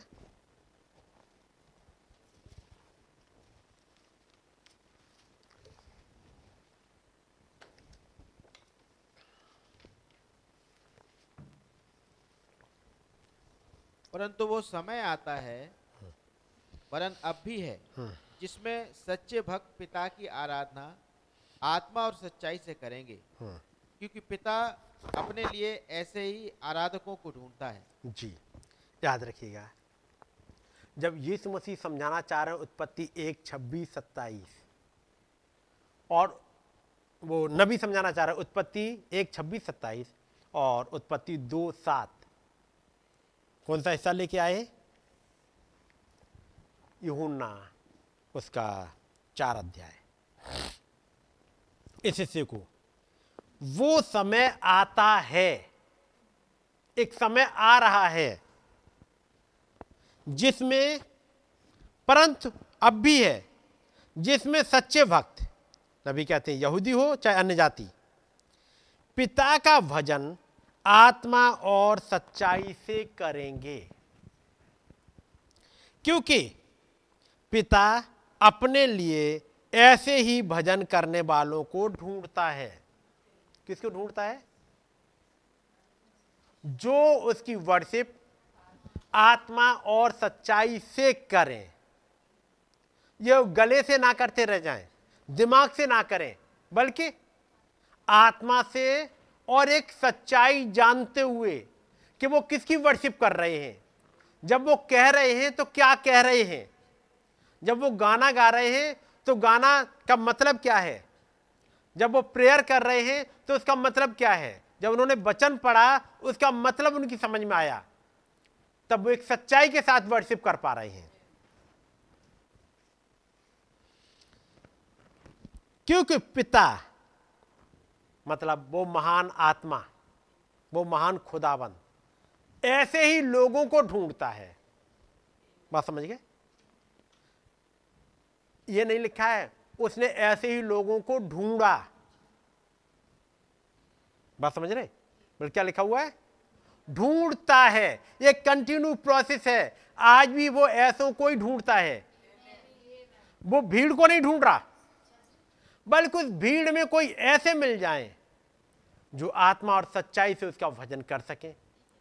उसके पास आए तो सच्चाई आत्मा और सच्चाई से आए। भीड़ तो उसके ऊपर ऐसी गिरी पड़ती थी, लेकिन एक औरत थी जो सच्चाई के साथ आई थी उसे पकड़ने के लिए और अपनी चंगाई पाने के लिए।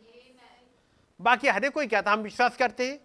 यदि विश्वास ना कर रहे होते तो काय को हम अपना घर, परिवार छोड़ के इसके पीछे चल रहे होते? हज़ारों की भीड़ यीशु मसीह के पीछे पीछे चल रही है। और इतने करीब कि उस पर गिरे पड़ रहे हैं। इतने करीब उस पर गिरे पड़ रहे हैं कि बाद भी इतने दूर कि चंगाई नहीं मिली। कि उसमें से कुछ खींच लेते ताकत कि अपना भला हो जाता, ये भी नहीं। बात समझ रहे हैं? फिजिकली तौर पे इतने करीब कि उस पर गिरे पड़ रहे हैं और आत्मिक तौर पे इतने दूर कि ज़िंदगी में कुछ नहीं हुआ। और एक और औरत है जो अभी फ़िज़िकल तौर पर दूर दिख रही है। लेकिन वो एक रास्ता बनाते हुए आती है और वो कहती थी, यदि मैं उसके वस्त्र को ही छू लूँगी तो चंगी हो जाऊँगी। और उसने वस्त्र छुआ और चंगाई लेके चली गई। खुदा ऐसे भजन करने वालों को ढूंढते हैं। और वो औरत जब उसे चंगाई मिल गई, छिप गई थी, तब प्रभु कहते, किसने मुझे छुआ? पत्रस ने कहा, हे प्रभु, तेरे ऊपर तो लोग गिरे पड़ रहे हैं। उसने कहा, नहीं। किसी ने मुझे छुआ है, क्योंकि मुझमें से सामर्थ्य निकली है। उसे उसका बेनिफिट मिल गया है, उसका जो फेथ था, उसके अकॉर्डिंग उसे मिल चुका। और ये खुदा एक शरीर में होते हुए ऐसे वालों को ढूंढता है, कौन है जिसको चंगाई मिली?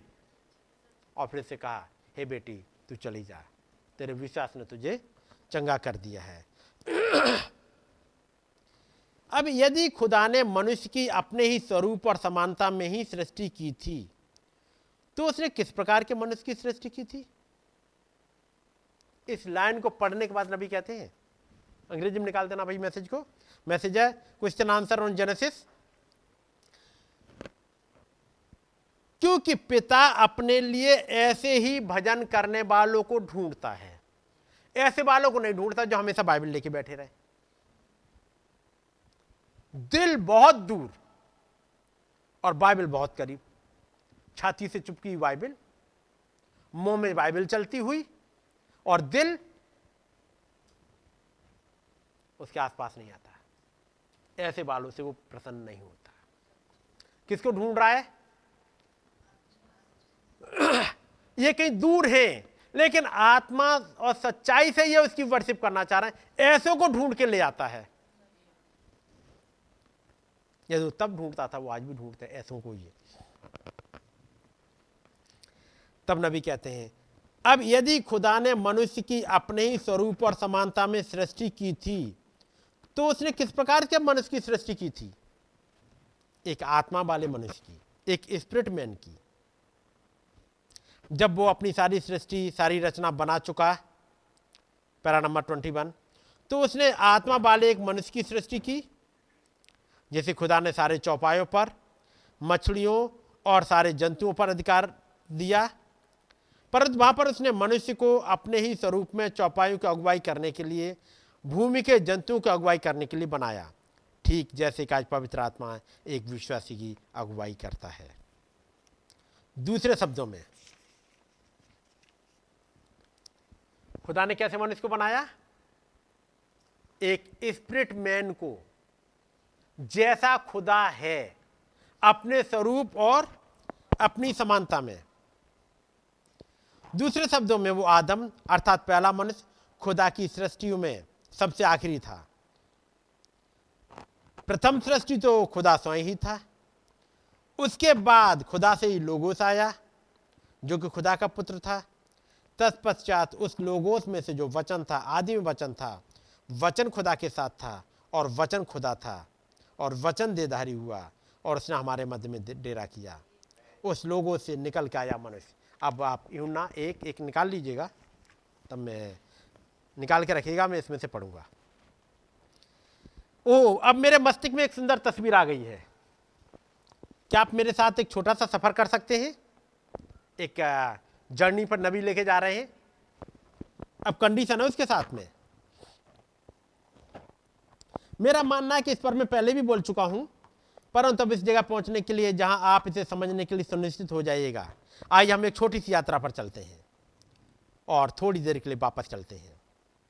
आइए, अब आइए हम सैकड़ों, लाखों, लाख वर्ष पीछे चले, जबकि संसार में कभी भी कोई तारा, चाँद या कुछ भी नहीं था। यदि आप ऐसे में चल पाओ, ऐसी जर्नी में, क्योंकि ऐसी जर्नी में लोग घबरा जाते हैं।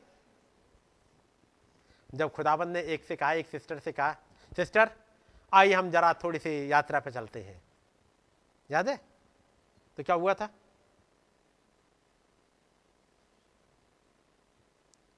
किसी को बोला था ना? मिसेस सेन के नाम सुना है ना? सिस्टर, आइए चलते हम एक यात्रा पर चलते उन्होंने कहा, ना भाई ब्रम नहीं। मैं बिल्कुल, मुझे मना किया, यहाँ से बिल्कुल नहीं जा सकते। उन्होंने कहा, नहीं मैं शारीरिक यात्रा की बात नहीं कर रहा हूँ, एक आत्मिक यात्रा पर चलते हैं। यहाँ एक आत्मिक यात्रा पर या चल पाए आप तो कुछ दिखेगा। नहीं चल पाए तो आप बैठे रहिएगा। जो चलना चाहते नबी के साथ, चलिएगा। मैं पढ़ता चलूँगा, आप नबी के साथ चलिएगा। मैं भी कोशिश करूँगा नबी के साथ चलने की जहाँ पर नबी लेके चलना चाहे, एक यात्रा में। और ये यात्रा थोड़ी दूर की नहीं है, सैकड़ों, लाखों, लाख साल पीछे चलने की है। तो एक इमेजिनेशन में आप चलिएगा। आइए, हम सैकड़ों, लाखों, लाख वर्ष पीछे चले, जबकि संसार में कभी कोई तारा, चाँद या कुछ भी नहीं था। एक ऐसा समय था, जब वहाँ पर कुछ भी नहीं था। अब ये युगानुग और अनंतता ही थी। क्योंकि जब सब, जब आप साँझ को मैसेज सुनोगे और तब हम इटर्निटी में वापस जा रहे हैं। तो हम आए कहाँ से? तो तो समझ में आएगा हम जा कहाँ रहे हैं। यदि ये यात्रा नहीं कर पाए तो अगली यात्रा भी कि वापस लौट रहे हैं, समझ में नहीं आएगी। तो पहले से देखते हैं। वो समस्त सर्वदा और अनंतता खुदा ही था, अब हम वहाँ पर आरंभ में ही थे। आई हम इस झरोके से झरोके के किनारे से चलें और दृष्टि डालें इन सब बातों को होते हुए देखें। कहाँ चल रहे हैं? एक झरोका खुला, एक विंडो खुली। इस विंडो से झाँक के देखते हैं अब, क्योंकि बहुत दूर देखना है। एक लंबी दूरबीन लगानी है, जहाँ लाखों और लाख साल पीछे चलना है। अब एक चीज़ समझ के रखिएगा, अब नबी जो सेंटेंस बोलते जा रहे हैं, कभी किसी ने पिता को नहीं देखा है। बात समझ रहे हैं? कभी किसी ने पिता को नहीं देखा है। कोई भी इंसान खुदा को शारीरिक रूप में नहीं देख सकता है। कारण क्यों नहीं देख सकता है? क्योंकि खुदा शारीरिक रूप में नहीं है। खुदा आत तो आत्मा है। इसलिए आत्मिक रूप में ही देखा जा सकता है उस पिता को। खुदा आत्मा है। खुदा तो आत्मा है, समझे? यह बिल्कुल ठीक बात है। पिता को कभी किसी ने नहीं देखा और ना आगे कभी देख सकता है। क्योंकि वो ना दिखने वाला रूप है। पिता को कभी किसी ने नहीं देखा, परंतु इकलौते पुत्र ने ही उसको प्रकट किया है। परंतु अब ध्यान दीजिएगा, कुछ भी नहीं था, बस अंतरिक्ष ही था। कोई उजाला नहीं था, कोई अंधेरा नहीं था, ऐसा प्रतीत होता था जैसे कुछ भी नहीं था। यानी ना अंधेरा हो, ना उजाला हो न सूरज हो, ना चाँद हो, ना तारे हो, ना कोई दिखने वाला कुछ भी हो, यहाँ तक एक एटम भी नहीं है, उस वाली जगह पर जा रहे हैं। यदि सोच में वहाँ पहुंचो। परंतु वहाँ पर एक महान, परम अलौकिक व्यक्तित्व यहोवा खुदा ही था, जिसने सारे समय अंतरिक्ष के सारे स्थान पर छाया की हुई थी। वो तो इगोनिक से भी इगोनिक था, वो सृष्टि का आरंभ था। यही खुदा था।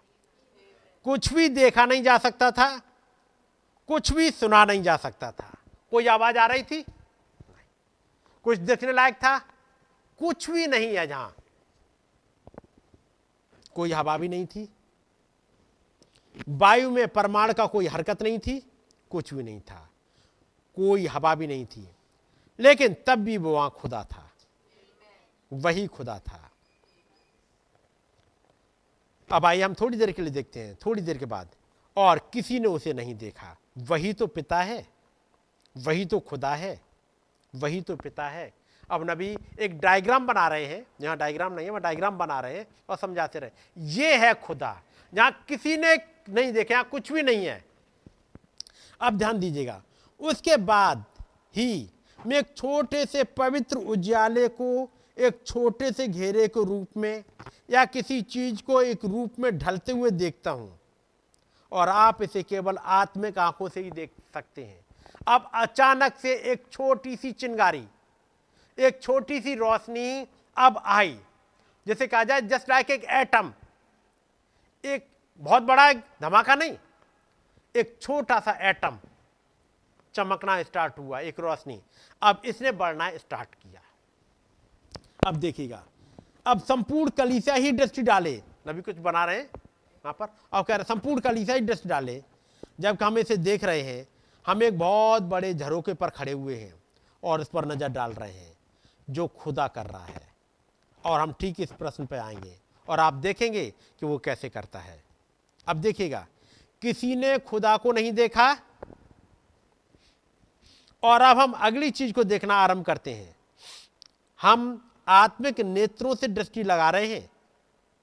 हम देखते हैं कि वहाँ एक श्वेत प्रकाश बन रहा है। एक हल्की सी रोशनी आई। वो श्वेत प्रकाश एक आ रहा है। ये क्या है?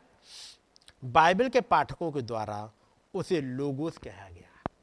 लोगोस या अभिषिक्त वचन या क्राइस्ट, इसे कहा गया।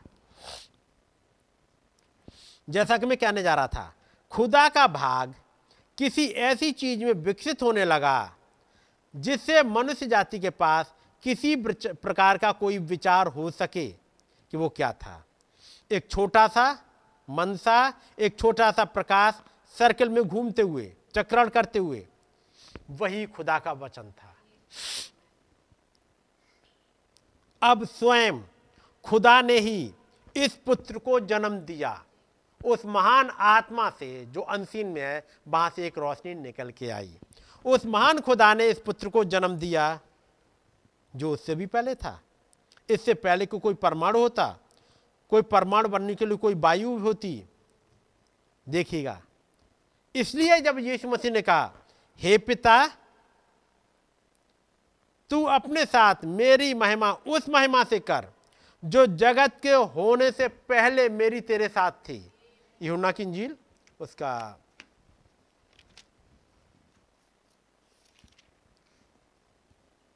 चौदह अध्याय। यूना चौदह होगा शायद? नहीं, चौदह बारह।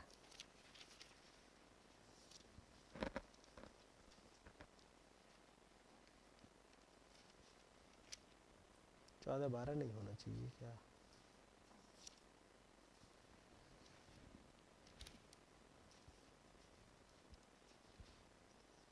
नहीं है नहीं है। आख दुआ का आखिरी हिस्सा है। और वो सत्रह अध्याय कहीं होगा? हाँ सत्रह अध्याय होगा। और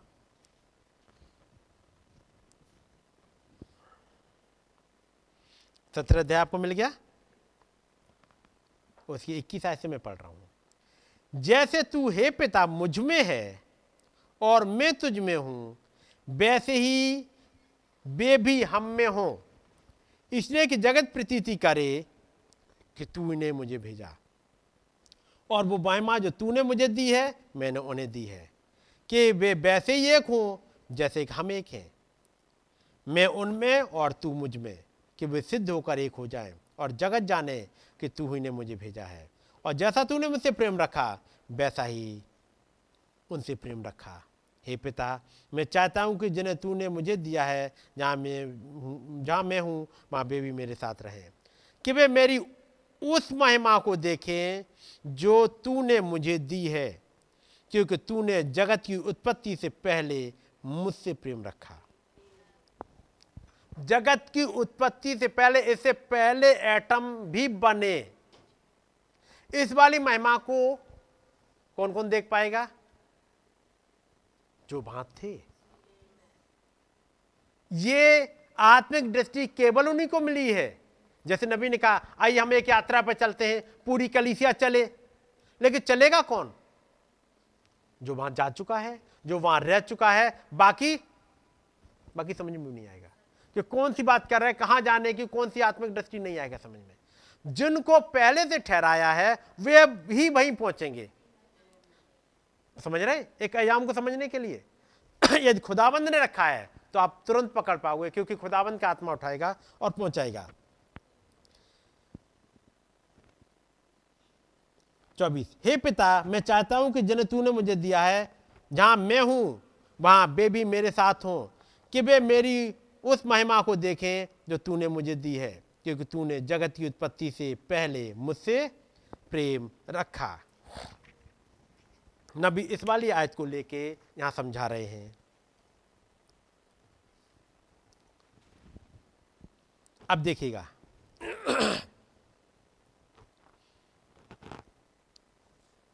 मैंने यह हिस्सा पढ़ा था। इकतीस पैरा। अब स्वयं खुदा ने इस पुत्र को जन्म दिया जो उससे पहले था। इससे पहले कि कभी कोई परमाणु होता या परमाणु बनने के लिए कोई वायु भी होती, वही था। देखिए यीशु ने कहा था, हे पिता, तू अपने साथ मेरी महिमा, उस महिमा से कर, जो जगत के होने से पहले मेरी तेरे साथ थी। देखिएगा, बिल्कुल ठीक पीछे अनादि में दृष्टि डालें।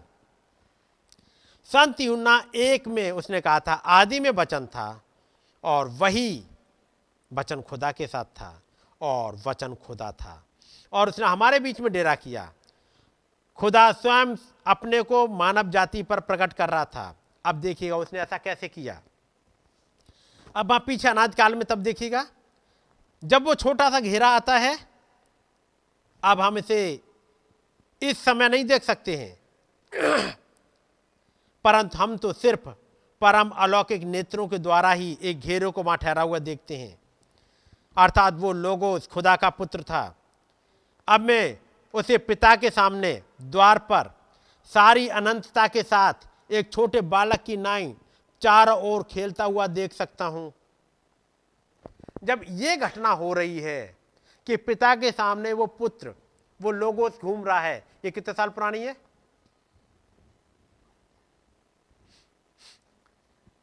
ये अनंतता नहीं अब। ये आदि आ गई क्योंकि अब यहाँ उस महान खुदाबंद में से, उस आत्मा में से एक रोशनी निकलना स्टार्ट हो गई। यहाँ पर ये आदि स्टार्ट हो गई, ये बिगिनिंग स्टार्ट हो गई, वहाँ पर। कितने साल पहले?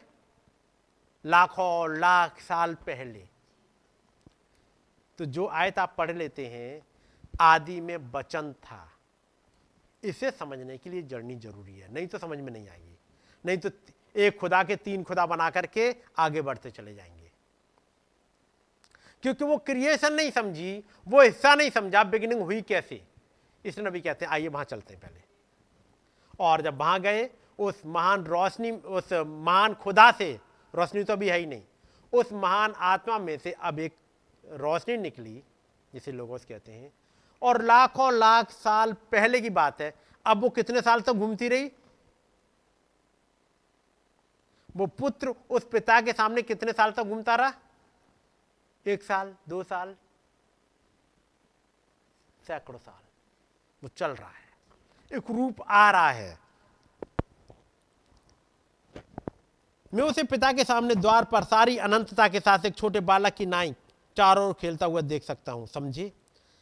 अब उसने अपने कल्पना वाले स्वरूप में सोचने लगा कि चीज़ें कैसी होंगी। अब वो मतलब कौन? ये लोगोस अब ये सोचने लगा आगे की प्लान क्योंकि वचन में लिखा, उसी के द्वारा सारी सृष्टि हुई है। अब वो अपने कल्पना वाले स्वरूप में यह सोचने लगा कि चीज़ें कैसी होंगी। मैं उसे कहते हुए सुन सकता हूँ उजाला हो जाए। और जब उसने कहा तो एक परमाणु फूट पड़ा और सूर्य अस्तित्व में आ गया। एक रोशनी आई, एक परमाणु फूट गया। कितना फूटा? सूरज में एक परमाणु है क्या? सूरज में तो एक परमाणु नहीं है।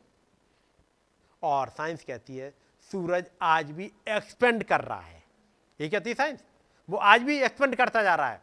उसका मतलब वो एक एटम जो फूटा, उसकी रिएक्शन किस टाइप की थी? और सूर्य अस्तित्व में आ गया। वो सैकड़ों, लाखों वर्ष तक चक्रड़ी करता रहा, वो साइकिल में घूमता रहा। झंझनाती चमक का निर्माण करता रहा, दहकता रहा, जलता रहा। क्या हुआ? एक एटम अगला ब्लास्ट फिर अगला ब्लास्ट फिर अगला ब्लास्ट ब्लास्ट होते होते होते होते बड़ा ब्लास्ट बढ़ता गया। लाखों साल एक रिएक्शन हो गई स्टार्ट ये पहले एक, उसके बाद ये कंटिन्यू प्रोसेस में चलता जा रहा है। और लाखों साल तक ये सूरज बढ़ता बढ़ता बढ़ता और बढ़ता चला गया। फिर क्या हुआ? और इसे वो ठीक वैसा ही बनाता रहा जैसा वो आज है। वो अभी भी धधक ही रहा है। वो अभी भी परमाणुओं का विखंडन कर रहा है। वो अभी भी कंटिन्यू चल रही है प्रोसेस यदि कभी कोई परमाणु बम फटफटता है तो एक परमाणु श्रृंखला स्टार्ट हो जाएगी। और फिर ये पृथ्वी ऊपर चमकते हुए सूर्य के जैसी हो जाएगी। बस ये फूट रही होगी, दहक रही होगी। यदि आप किसी दूसरे ग्रह पर खड़े हो सकते हैं और इस पर दृष्टि डालते हैं तो एक और ये सूरज की तरह दहक रही होगी। फिर क्या हुआ? आगे जो बताएँगे ना अभी। अब इस सूरज में से, अब इसमें से एक और ब्लास्ट हुआ। इसका एक टुकड़ा निकला और ये चलता गया, चलता चला गया। कहाँ तक? नबी कहते हैं, ये आगे बढ़ी, ये घूमने लगी। अरबों फैराना हेट वाली इस गर्मी की बड़ी बड़ी लपटें, मीलों तक। अब देखिएगा उसने सूरज बनाया। आप पहली बात जानते? जब उसने एक बड़ा झंझनाता हुआ प्रकाश निकल कर गिरा, जिसका वज़न लगभग डॉट डॉट डॉट डॉट, जो इस पृथ्वी के लगभग ही था, यूँ निकल कर। और तब ये लोगोश, अर्थात खुदा का पुत्र यहाँ पर होता है, वो इसे होते हुए देख रहा होता है। पहले उसने सूरज बनाया, उसके बाद उसमें से एक ब्लास्ट हुआ और अब एक टुकड़ा और वो आग का गोला आगे निकलता चला गया। और जब ये घूमता हुआ चला जा रहा है तो नबी कहते, वो खुदा का पुत्र लोगोश, अब इसको देख रहा है। किसको? इस पृथ्वी को जाने दे रहा है। और वो लाख और लाख वर्षों के लिए गिरने देता है। ये पृथ्वी गिर रही है, उसे दूर चली जा रही है। उस सूरज से लाखों लाख वर्षों के लिए गिरने देता है, फिर उसे वहीं पर रोक देता है। और उसके बाद फिर एक और निकल के गिरता है वो उसे दसियों लाख वर्षों के लिए गिरने देता है, उसके बाद उसे स्थिर कर देता है। और उसके बाद हम एक एक करके ऐसे अस्तित्व में आते देखते हैं। एक स्टार गया, उसको वहाँ। फिर अगले स्टार को लाखों साल तक गिरने दिया। अब जो कुछ उसके मस्तिष्क में था। तो आपने जो यूना की एक आयत पढ़ी, यूना एक एक पढ़िएगा जरा।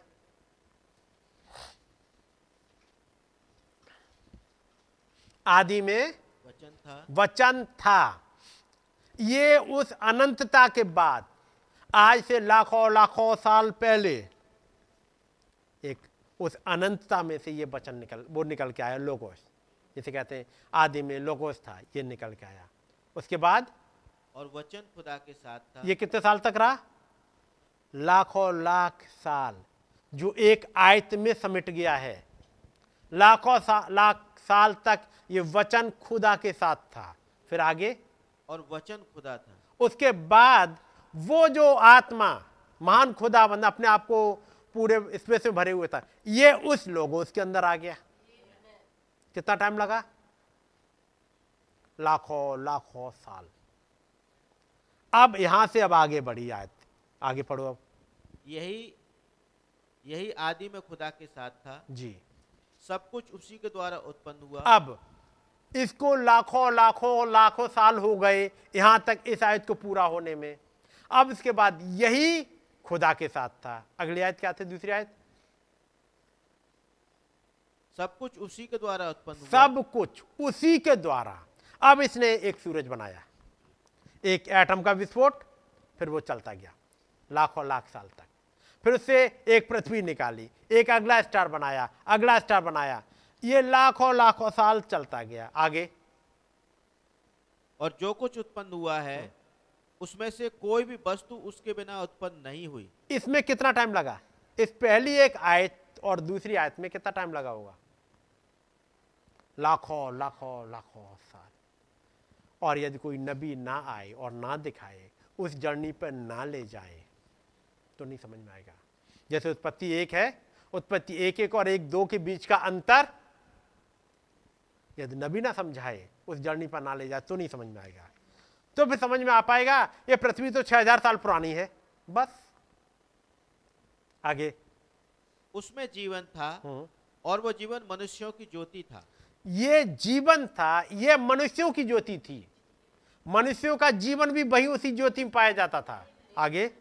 ज्योति अंधकार में चमकती है हाँ। और अंधकार ने उसे ग्रहण ना किया। हम्म। एक एक मनुष्य खुदा की ओर से आ उपस्थित हुआ। अब उसके बाद अब थोड़ी देर में आते हैं उस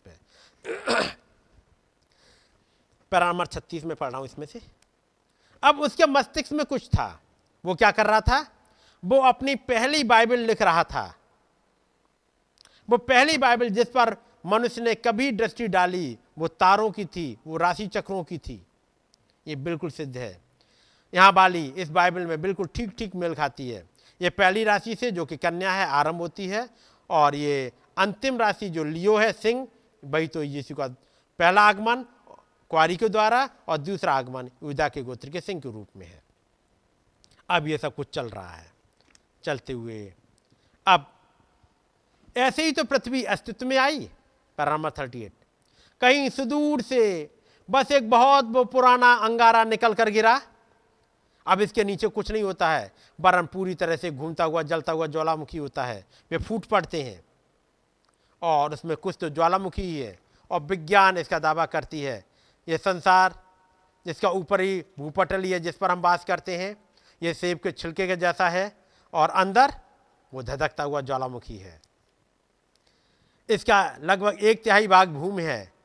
और दो तिहाई भाग पानी है। अब इसके भूपटल पर दृष्टि डालें जिसमें हम रह रहे हैं, खतरनाक विस्फोटकों, तत्वों से, गैसों से, गैसोलीन, तेल, इन सबसे भरा हुआ है। जल का सूत्र क्या है? नबी समझाते दो भाग, हाइड्रोजन और एक भाग, ऑक्सीजन। ये विस्फोटक तत्व है।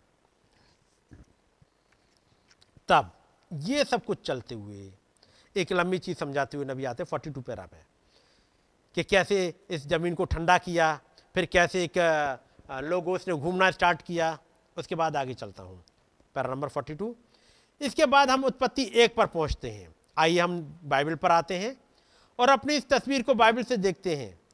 उत्पत्ति एक कहता है, पृथ्वी बेडोल और सुनसान पड़ी थी और गहरे जल के ऊपर अंधेरा था। क्या ये सही है? और खुदा का आत्मा जल के ऊपर मरड़ाता था। अब उसने जल को अलग किया तो पर्वतों और स्थलों और ऐसी ही दूसरी चीज़ों को लेकर आया। उसने उसे सुखाया, पेड़, पौधे और सब कुछ बनाया, चाँद बनाया और उसने समुद्र के सिवानों को ठहराया, ताकि वो समुद्र पार होके ना अंदर आ सके। और उसके बाद उसने सब चीज़ों को समेटा, उसने चिड़ियाएँ, मक्खियाँ, बंदर सब कुछ बनाया, इस पृथ्वी पर रखा। उसके बाद ही ये प्रश्न आया, हम मनुष्य को अपने ही स्वरूप में बनाएँ, है ना? किसने कहा? उस महान खुदा ने बताया कहा हम मनुष्य को अपने स्वरूप में बनाएँ। ये हम क्या था? याद रखिएगा, नबी ने क्लियर किया। ये हम कौन है? पिता और पुत्र। वो महान आत्मा और वो लोगों और क्या कहा? मनुष्य को अपने ही स्वरूप में बनाए। माइकल एंजरो ने क्या बनाया था? जो उसके विचारों में था।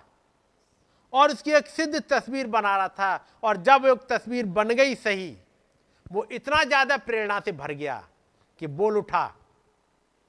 कि बोल। यही बोल उठा। अब जब खुदाबंद बना रहे हैं एक अपनी आ, सिद्ध रचना को और क्या थी? मनुष्य को अपने ही स्वरूप में बनाए। माइकल एंजेलो की पहली रचना नहीं थी। माइकल एंजेलो ने न जाने क्या क्या बना दिया था। बात समझ रहे? यहाँ पर इस महान खुदाबंद ने एंजल्स बना दिए थे। स्वर्गदूत बना दिए थे। साराब बना दिए थे। सब कुछ बना दिया था। उसने चिड़ियाएँ बना दी थी, जानवर बना दिए थे, मक्खियाँ बना दी थी, बंदर बना, जो कुछ था उसने बना दिया था। और उसमें किसी के लिए नहीं कहा था कि आओ हम अपनी समानता में बनाएँ। लेकिन अब एक रचना, जो खुदाबंद की, जिसे कहते सर्वोत्तम रचना थी, जिसके लिए वो आ रहे हैं और कहा, मनुष्य को हम अपने ही स्वरूप में बनाएँ। ये कोई भी उसके स्वरूप में नहीं बना। यह उसकी कोई सर्वोत्तम रचना नहीं बन सकती थी। सर्वोत्तम रचना अब ये आ रही है, जहाँ वो कहता है, आओ हम मनुष्य को अपनी समानता में बनाएँ। याद रखिए खुदावंत क्या बनाना चाह रहे हैं? एक सर्वोत्तम रचना। केवल अपना प्लान नहीं, केवल एक इंसान नहीं, अपनी सर्वोत्तम रचना बनाना चाह रहे हैं वो। आओ हम मनुष्य को, इतना होता, आओ हम मनुष्य को बनाएँ। कोई दिक्कत नहीं थी। जैसे उन्होंने कहा, चिड़ियों को बनाए, चिड़िया बन गई। बंदर को बनाए, बंदर बना दिया, जानवर को बनाए, जानवर बना दिए। लेकिन यहाँ केवल इंसान को नहीं बना रहा बल्कि बात आती है अपने ही स्वरूप में। और अपने ही स्वरूप में उनको बना रहा है जो उसके पास थे। जो कुछ इसकी अपनी सिद्ध प्लानिंग थी, उनको लेकर के आ रहा है। जैसे माइकल एंजेलो के प्लान में था, कुछ मैं ऐसा बनाऊँगा और एक दिन बन के तैयार हो गया। अब खुदाबंद के विचारों में है, मैं इंसान को कैसा बनाऊँ? चार हाथ चार पैर वाला? चार हाथ वाला? इससे पहले क्या खुदा को किसी ने कभी देखा? नहीं देखा। नहीं देखा? लोगोस को? और यदि लोगोस दिखता था तो दिखता कैसा था? आग आग का खंबा आग का गोला पृथ्वी के ऊपर चल रहा था। खुदाबंद का दिखने वाला रूप आया ही कहाँ है?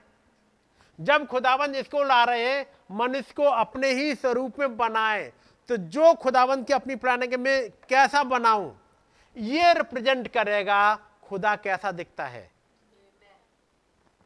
खुदा के पास अधिकार क्या है? खुदा क्या क्या करता है? खुदा कैसे सोचता है?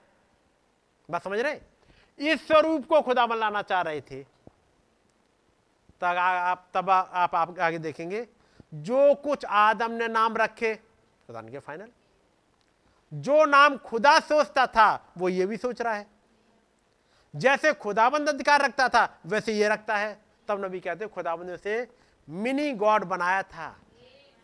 खुदा बनाया था। आप समझ रहे हैं? आप थे क्या? क्या बनाया है आपको? और क्या उम्मीद करते हो खुदाबंद आपसे? एक सोच को बदलने की ज़रूरत है। हम मरणहार नहीं हैं। हम मरने के लिए नहीं बनाए गए हैं। खुदा बंद ने हमें अपने ही स्वरूप में और अपनी ही समानता में बनाया है। हम मनुष्य को अपने ही स्वरूप में बनाए अब यदि मनुष्य किसी ऐसी चीज़ के जैसा ही बनाया गया होता, जैसे वो छोटा प्रकाश से दूर अंतरिक्ष में बनाया गया था, जैसे एक रोशनी बना दी खुदाबंद ने, जैसे कोई स्टार बना दिया, ऐसे इंसान को बना देता। तो वो तो देखा नहीं जा सकता था। पिता, पुत्र और पवित्र आत्मा के रूप में अपनी एक ट्रिनिटी बनाने के लिए उसने थोड़ा सा और खुलासा किया। उसने उसका प्रकटीकरण किया। और यहाँ खुदा ही था जो स्वयं अपने को इसमें खोलता गया। वो अपना इसमें खुलासा करता चला गया। खुदा अपने आप को पहले उसने खोला लोगोस में फिर अगली स्टेज में वो खोल रहा है। वो उसमें, कहा गया वो लाइन? मनुष्य को हम अपने ही स्वरूप में बनाए। खुदावन ने पहले अपने आप को खोला और लोगोस आ गया। ये कौन था? खुदा का दिखने वाला रूप। समझ रहे ना? खुदा का दिखने वाला एक आत्मिक रूप। उसके बाद खुदा का दिखने वाला शारीरिक रूप अब ये आ रहा है। जिसके लिए खुदा ने कहा, आओ, हम इसे अपनी समानता में बनाएँ। और यीशु मसीह की प्रेयर आपने पढ़ी थी अभी? फिर से पढ़ लो। यूना की इंजील और इसका सोल सत्रह अध्याय। फिर से पढ़ो। वो प्रेयर ये समझ में आ जाए।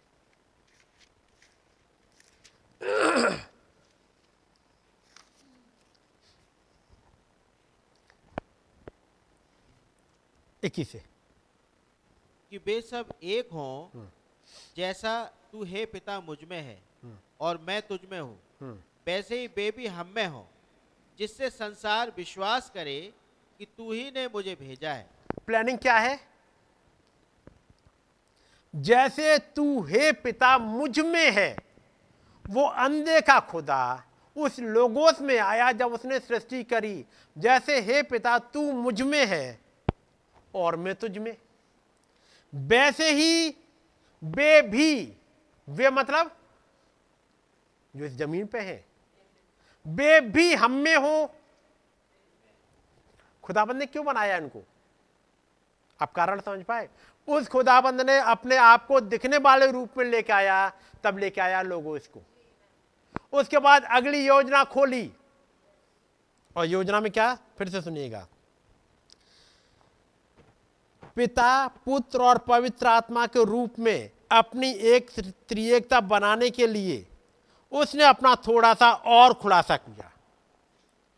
पिता और पुत्र की खुलासे में वो लाखों लाख साल पहले कर दी। लाखों लाख साल पहले। यानी पिता ने अपने आप को पुत्र में खोला, अपने आप का खुलासा और किया। अगली एक और ऑफ़िस में, जैसे पुत्र का यह था लाखों लाख साल पहले। उसके बाद अगला और अपने आप को खोले। तीसरे हिस्से में जो था पिता, पुत्र और पवित्र आत्मा तीसरे वाले हिस्से में खोले। और जब तीसरा वाला हिस्से में खोलने के लिए आया, तब उसने कहा, आओ, हम मनुष्य को अपनी समानता में बनाएँ। यह फ़िज़िकल शरीर की बात नहीं हो रही है। यह बात कर रहे हैं उत्पत्ति एक, छब्बीस, सत्ताईस की। आओ, हम मनुष्य को अपनी समानता में बनाएँ, ताकि वो सब चीज़ों पर अधिकार रख सके। पढ़ा है आपने? खुदाबंद अपनी ट्रिनिटी को अपनी थ्री फोल्ड पर्पज को खोलते जा रहे हैं। अब पढ़िएगा फिर से उसे। बाईस। वो महिमा जो तूने मुझे दी वो महिमा जो तूने मुझे दी। इसका मतलब इस पुत्र को कुछ महिमा मिल चुकी है। आगे। मैंने उन्हें दी है। मैंने उन्हें दी है। तूने मुझे दी मैंने उन्हें दी और इन्हें पास कुछ है ही नहीं अभी भी। क्योंकि अभी समझ नहीं पाए। उस हिस्से को जो समझना चाहिए था आगे। कि वे वैसे ही एक हों जैसे कि हम एक हैं। जी। मैं उनमें इस यूनिटी के लिए ये दुआ है। ये दुआ अभी भी कंटिन्यू है जब तक ये यूनिटी बन ना जाए। तब इस युग में नबी आया। क्योंकि ये वो समय आया था जब यूनिटी आए।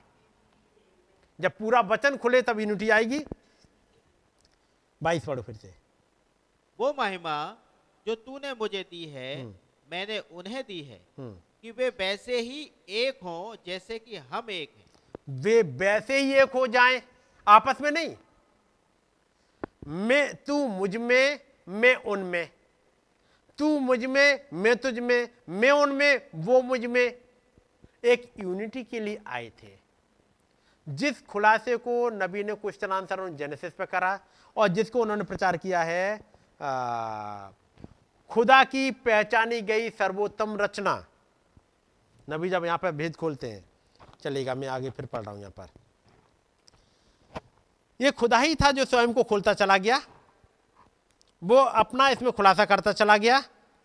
हम एक मनुष्य को बनाए जो उसका पुत्र ही था। उसका फल ही था। हम मनुष्य को अपने ही स्वरूप में बनाए। वो एक और अलौकिक व्यक्तित्व था और उसका भूमि के जंतुओं पर और दूसरे जंतुओं पर अधिकार हो। अब मनुष्य ने मनुष्य की अगुवाई की। मनुष्य ने चौपाई को और सारे जीव जंतुओं की अगुवाई की। ठीक जैसे आज पवित्र आत्मा असली, सच्चे विश्वासी का अगुवाई करता है। वो कह सकता था, वो मनुष्य का शब्द वहाँ बोल सकता था वो कह सकता था, वो चौपाइयों को इसे और बुला सकता था, भेड़ को इस हरियरी चराई में बुला सकता था, मछलियों को इस जल में बुला सकता था। देखिएगा, उसका उन पर अधिकार था। सारी वस्तुएँ उसकी आज्ञा मानती थीं। किसकी? ये कौन था जिसकी आज्ञा मानती थी? आदम की। क्या इन मछलियों ने आदम को देखा? उत्पत्ति एक, निकालिएगा।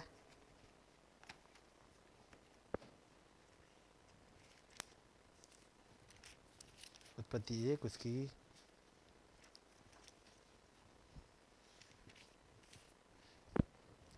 अट्ठाईस आयत।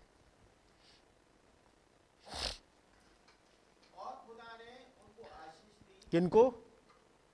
आदम को। आदम मिट्टी का बना हुआ था, अभी मिट्टी का है ही नहीं। ये किस टाइप का है? ये स्पिरिट मैन है। बात समझ रहे जैसे खुदाबंद नहीं दिख रहा था ये स्पिरिट मैन है। स्पिरिट मैन समझ रहे हैं ना? ये स्पिरिट मैन है ये मिट्टी का बना हुआ नहीं है। अट्ठाईस पढ़ो फिर से। और खुदा ने उनको आशीष दी और उनसे कहा फूलो फलो और पृथ्वी में भर जाओ हम्म। और उसको अपने वश में कर लो हम्म। और समुद्र की मछलियों और आकाश के पक्षियों और पृथ्वी पर रेंगने वाले सब जंतुओं पर अधिकार रखो। यानी कोई है जिसको खुदाबंदी अथॉरिटी दे रहे हैं। कोई मैन वहाँ पर खड़ा हुआ है, लेकिन वो मिट्टी का नहीं है। ऐसे वाले शरीर में नहीं है, लेकिन तब भी उसके पास एक शरीर है जिसमें आज्ञा दी जा रही है। फूलो, फलो पृथ्वी में भर जाओ और उसको अपने बस में कर लो। और समुद्र की मछलियों और आकाश के पक्षियों और पृथ्वी पर रंगने वाले सब जंतुओं पर अधिकार रखो। किसको दे रहा था खुदाबंद? ये आज्ञा किसको दी? अट्ठाईस आज फिर से पढ़ो। और खुदा ने उनको आशीष दी और उनसे कहा फूलो फलो अंग्रेज़ी में निकाल देना इस आयत को जरा। हाँ पढ़ते जाओ भाई। फूलो फलो और पृथ्वी में पृथ्वी में भर जाओ हम्म। और उसको अपने वश में कर लो और समुद्र की मछलियों तथा आकाश के पक्षियों और पृथ्वी पर रेंगने वाले सब जंतुओं पर अधिकार रखो। ये समझ गए ना? खुदा ने उनको एंड गॉड ब्लेस देम इससे पीछे जाओ भाई। सत्ताईस। So God created man in his own image in the image of God created he him male and male and female created he them खुदाबंद ने नर और नारी करके मनुष्यों की सृष्टि की। कितने बना दिए? स्पिरिट मैन बाकी कहाँ है? जब खुदाबंद ने क्रिएट करे बनाए कहीं पे। जब खुदाबंद ने क्रिएट करे, और फिर क्या कहा? अगली आयत क्या है? आगे। And God blessed them and God said unto them be fruitful and multiply and replenish the earth क्या काम करो? फूलो, फलो पृथ्वी में भर जाओ। कितने हैं? दो, यानी दो हैं पूरी पृथ्वी में भरे हुए हैं। फूलो, फलो और पृथ्वी में भर जाओ। तो बाकी कब बनाएगा खुदाबंद? अब जो बाद में आए और अब आ रहे हैं, इस युग में आए, या डैनियल आया, या येजकाल आया या दाऊद आया, ये कब बनाए? आपको दूसरे अध्याय की पहली आयत मिलेगी उत्पत्ति की खुदावन ने सारी सृष्टि बनाई और उसके बाद उसने रेस्ट किया। अब किसी और को बनाता जा रहा है? तो तभी बना दिए सब। है कि नहीं? क्या कहा? And God blessed them and God said and to them और खुदा ने उनसे कहा be fruitful and multiply and replenish the earth and subdue it and have dominion over the fish of the sea and over the fowl of the air and over every living thing that moveth upon the earth कितनों को अधिकार दिया ये? आदम और अब्बा को? अब आदम अब्बा नाम तो नहीं है, लेकिन वही, वो ही दो ही थे। बाकियों को कब देगा अधिकार खुदावंद क्योंकि ऊपर लाइन कहती है? बी फ्रूटफुल एंड मल्टीप्लाई ये आदम बोलेगा, अपनी समानता बनाया तो वो क्रिएट कर सकता है। वो क्रिएट कर सकता है। जब उसको निकाल के एक मिट्टी के उसमें रख दिया, वहाँ एक लिमिट आ जाएगी। कुछ समय बाद जब वो गुनाह कर बैठेगा। लेकिन यहाँ तो कोई खुदा ने कोई लिमिट रखी नहीं। अपनी ही समानता में बनाया। वो महान क्रिएटर ने जब अपने आप के लिए, अपने लिए बॉडी बनाई, जिसे लोगोस कहा, वो क्रिएटर था। अब वो क्रिएटर सोचने लगा कि वो महान क्रिएटर उस लोगोस में आ गया। अब वो ही महान क्रिएटर अब लोगोस के बाद आगे जाना चाह रहा है। बात समझ रहे? तो फिर अधिकार आपको कब देगा? दे चुका। लेकिन चूँकि पहचाने नहीं है, इसलिए एक्सरसाइज नहीं कर पाते। तब खुदाबंद को एक मनुष्य को उठाना पड़ता है कि अपने अधिकारों को पहचानो। मैंने तुम्हें दिया क्या है? जब वो मूसा से कह रहा है, तू दोहाई क्यों देता है? तुझे अधिकार दिया जा चुका है। तू बोल और हो जाएगा। तू बोल और गिलहरियाँ आएँगी। तू बोल, डांस आएँगे। ये अधिकार तुझे दिया जा चुका है।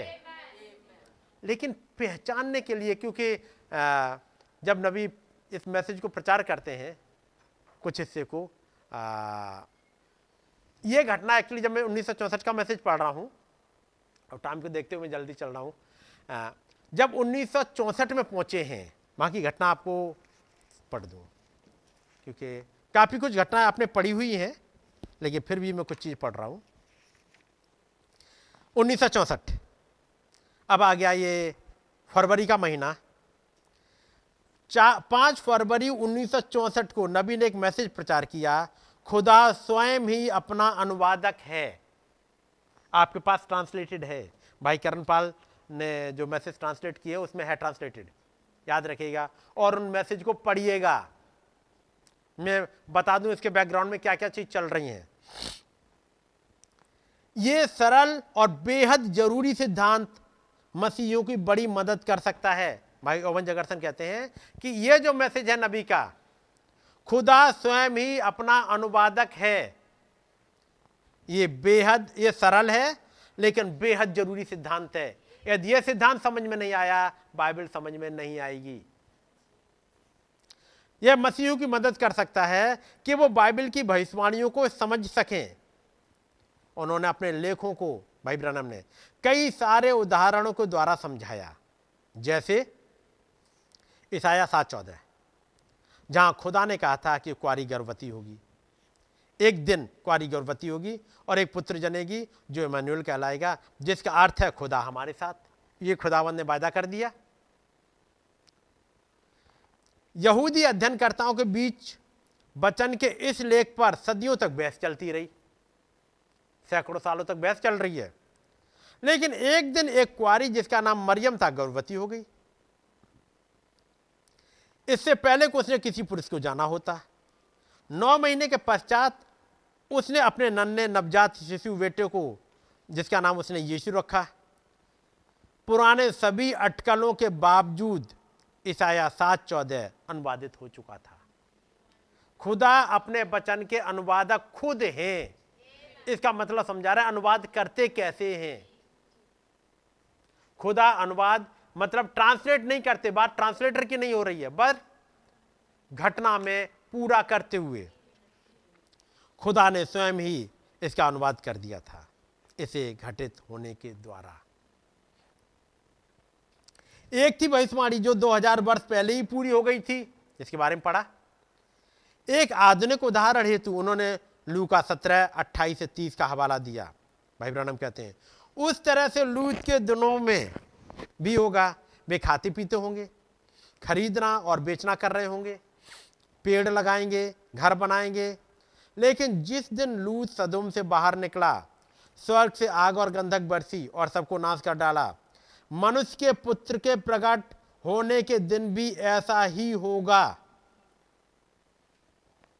एक भविष्यवाणी जो 2000 साल पहले इंटरप्रेट हो गई। हो गई? एक कुआरी गर्भवती हुई, एक बेटा आया। वो बहस करने वाले बहस करते हैं, अभी भी कर रहे हैं। बच्चा आगे बढ़ रहा है, एक सेवकाई में आ रहा है, लेकिन बहस करने वाले अभी भी कर रहे हैं। उसके बाद वो कलवरी पर गया, अपनी जान दी, तीसरे दिन जी उठा और बहस करने वाले बहस करते रहे। भविष्यवाणियाँ पूरी होती जा रही हैं। खुदाबंद घटनाओं को इंटरप्रेट करते हैं और आगे बढ़ते जा रहे हैं और बहस करने वाले बहस करते चले जा रहे हैं।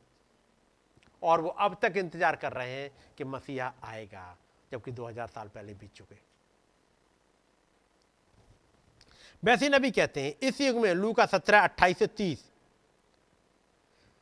जिस दिन लू सदोम से बाहर निकला, स्वर्ग से आग और गंधक बरसी और सबको नाश कर डाला।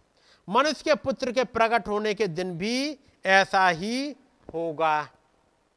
ज़ाहिर सी बात है बचन का हिस्सा हवाला देता है उस भीषण बुराई का जो अंत के दिनों में संसार में बाढ़ की तरफ़ भर जाएगी। जब नबी इस वाले मैसेज को प्रचार करते हैं जिसका उदाहरण प्राचीन सदोमी और होमोसेक्सुअलिटी के बारे में और अ, उनकी हवस के बारे में बताया गया है। भाई ब्रानम ने उस संदर्भ को आगे बढ़कर इस आयत के गहरे महत्व को देखा। जब लूत सदोम में रहा करता था और अब्राहम उस दुष्ट नगर से बहुत दूर एक पहाड़ पर रहता था। एक दिन खुदा ने एक इंसानी देह में कदम रखा और अब्राहम से मिलने आया। उन्होंने एक साथ बैठकर खाना खाया। फिर खुदा ने अब्राहम को बताया, अब ये वाला इंटरप्रेट कब हुआ?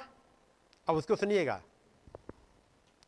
खुदा ने अब्राहम को बताया कि अगले वर्ष उसे, उसकी पत्नी सारा से एक पुत्र उत्पन्न होगा। वो तो अपने तंबू में थी और वार्तालाप को सुन रही थी। चूँकि वो 89 नाइन ईयर्स की थी, उसने सोचा बाहर जो पुरुष है उससे मज़ाक कर रहा है और वो भी उस मज़ाक पर मनी मन हंस ली। खुदा की उसके तंबू की ओर पीठ थी। उसके चेहरे पर आए भाव नहीं देख पाए थे, पर उन्होंने उसके विचारों को जान लिया था। उन्होंने अब्राम से पूछा, सारा क्यों हँसी? क्या प्रभु के लिए कुछ भी कठिन है? उत्पत्ति अठारह उन्नीस, यीशु ने वायदा किया था कि वो दृश्य भी अंत के दिनों में दोबारा घटित होगा। खुदा मनुष्य की देह में दोबारा प्रकट होंगे। यह कैसे होगा? तथ्य के सामने आने से पहले तो लोग अंदाजे लगा सकते थे कि कैसे घटित होगा। लेकिन तथ्य के सामने आ जाने के पश्चात उन्हें खुदा के द्वारा अपने वचन का स्वयं अनुवाद किए जाने के विरोध में बहस नहीं करनी चाहिए। वो कह रहे पहले तो अंदाजे लगा रहे लेकिन यदि खुदावंत पूरा कर दे तो फिर बहस का मुद्दा खत्म हो जाता है।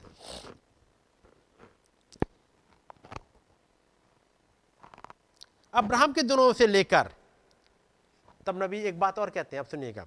अब्राहम के दिनों से लेकर कोई भी मुख्य यहूदी या मसीही अगुवा नहीं हुआ है, जिसका नाम एच एम से अंत होता हो, अभी तक। सबसे ज़्यादा सुना जाने वाला सुषमाचार प्रचारक इस बीसवीं सदी का शायद बिली ग्राम ही है। ध्यान दीजिएगा, ग्राम में छह अक्षर हैं, जो कि एक मनुष्य का अंक है। मनुष्य की छठे दिन सृष्टि की गई थी अब्राहम के शब्द में सात अक्षर हैं, जो कि खुदा का अंक है, परिपूर्णता का, है नहीं? और तब भाई ओवन ने लिखा कि अंत के शब्दों में जो लिखा गया, उसको ज़रूर पढ़े। अब मैं पढ़ दे रहा हूँ आपको।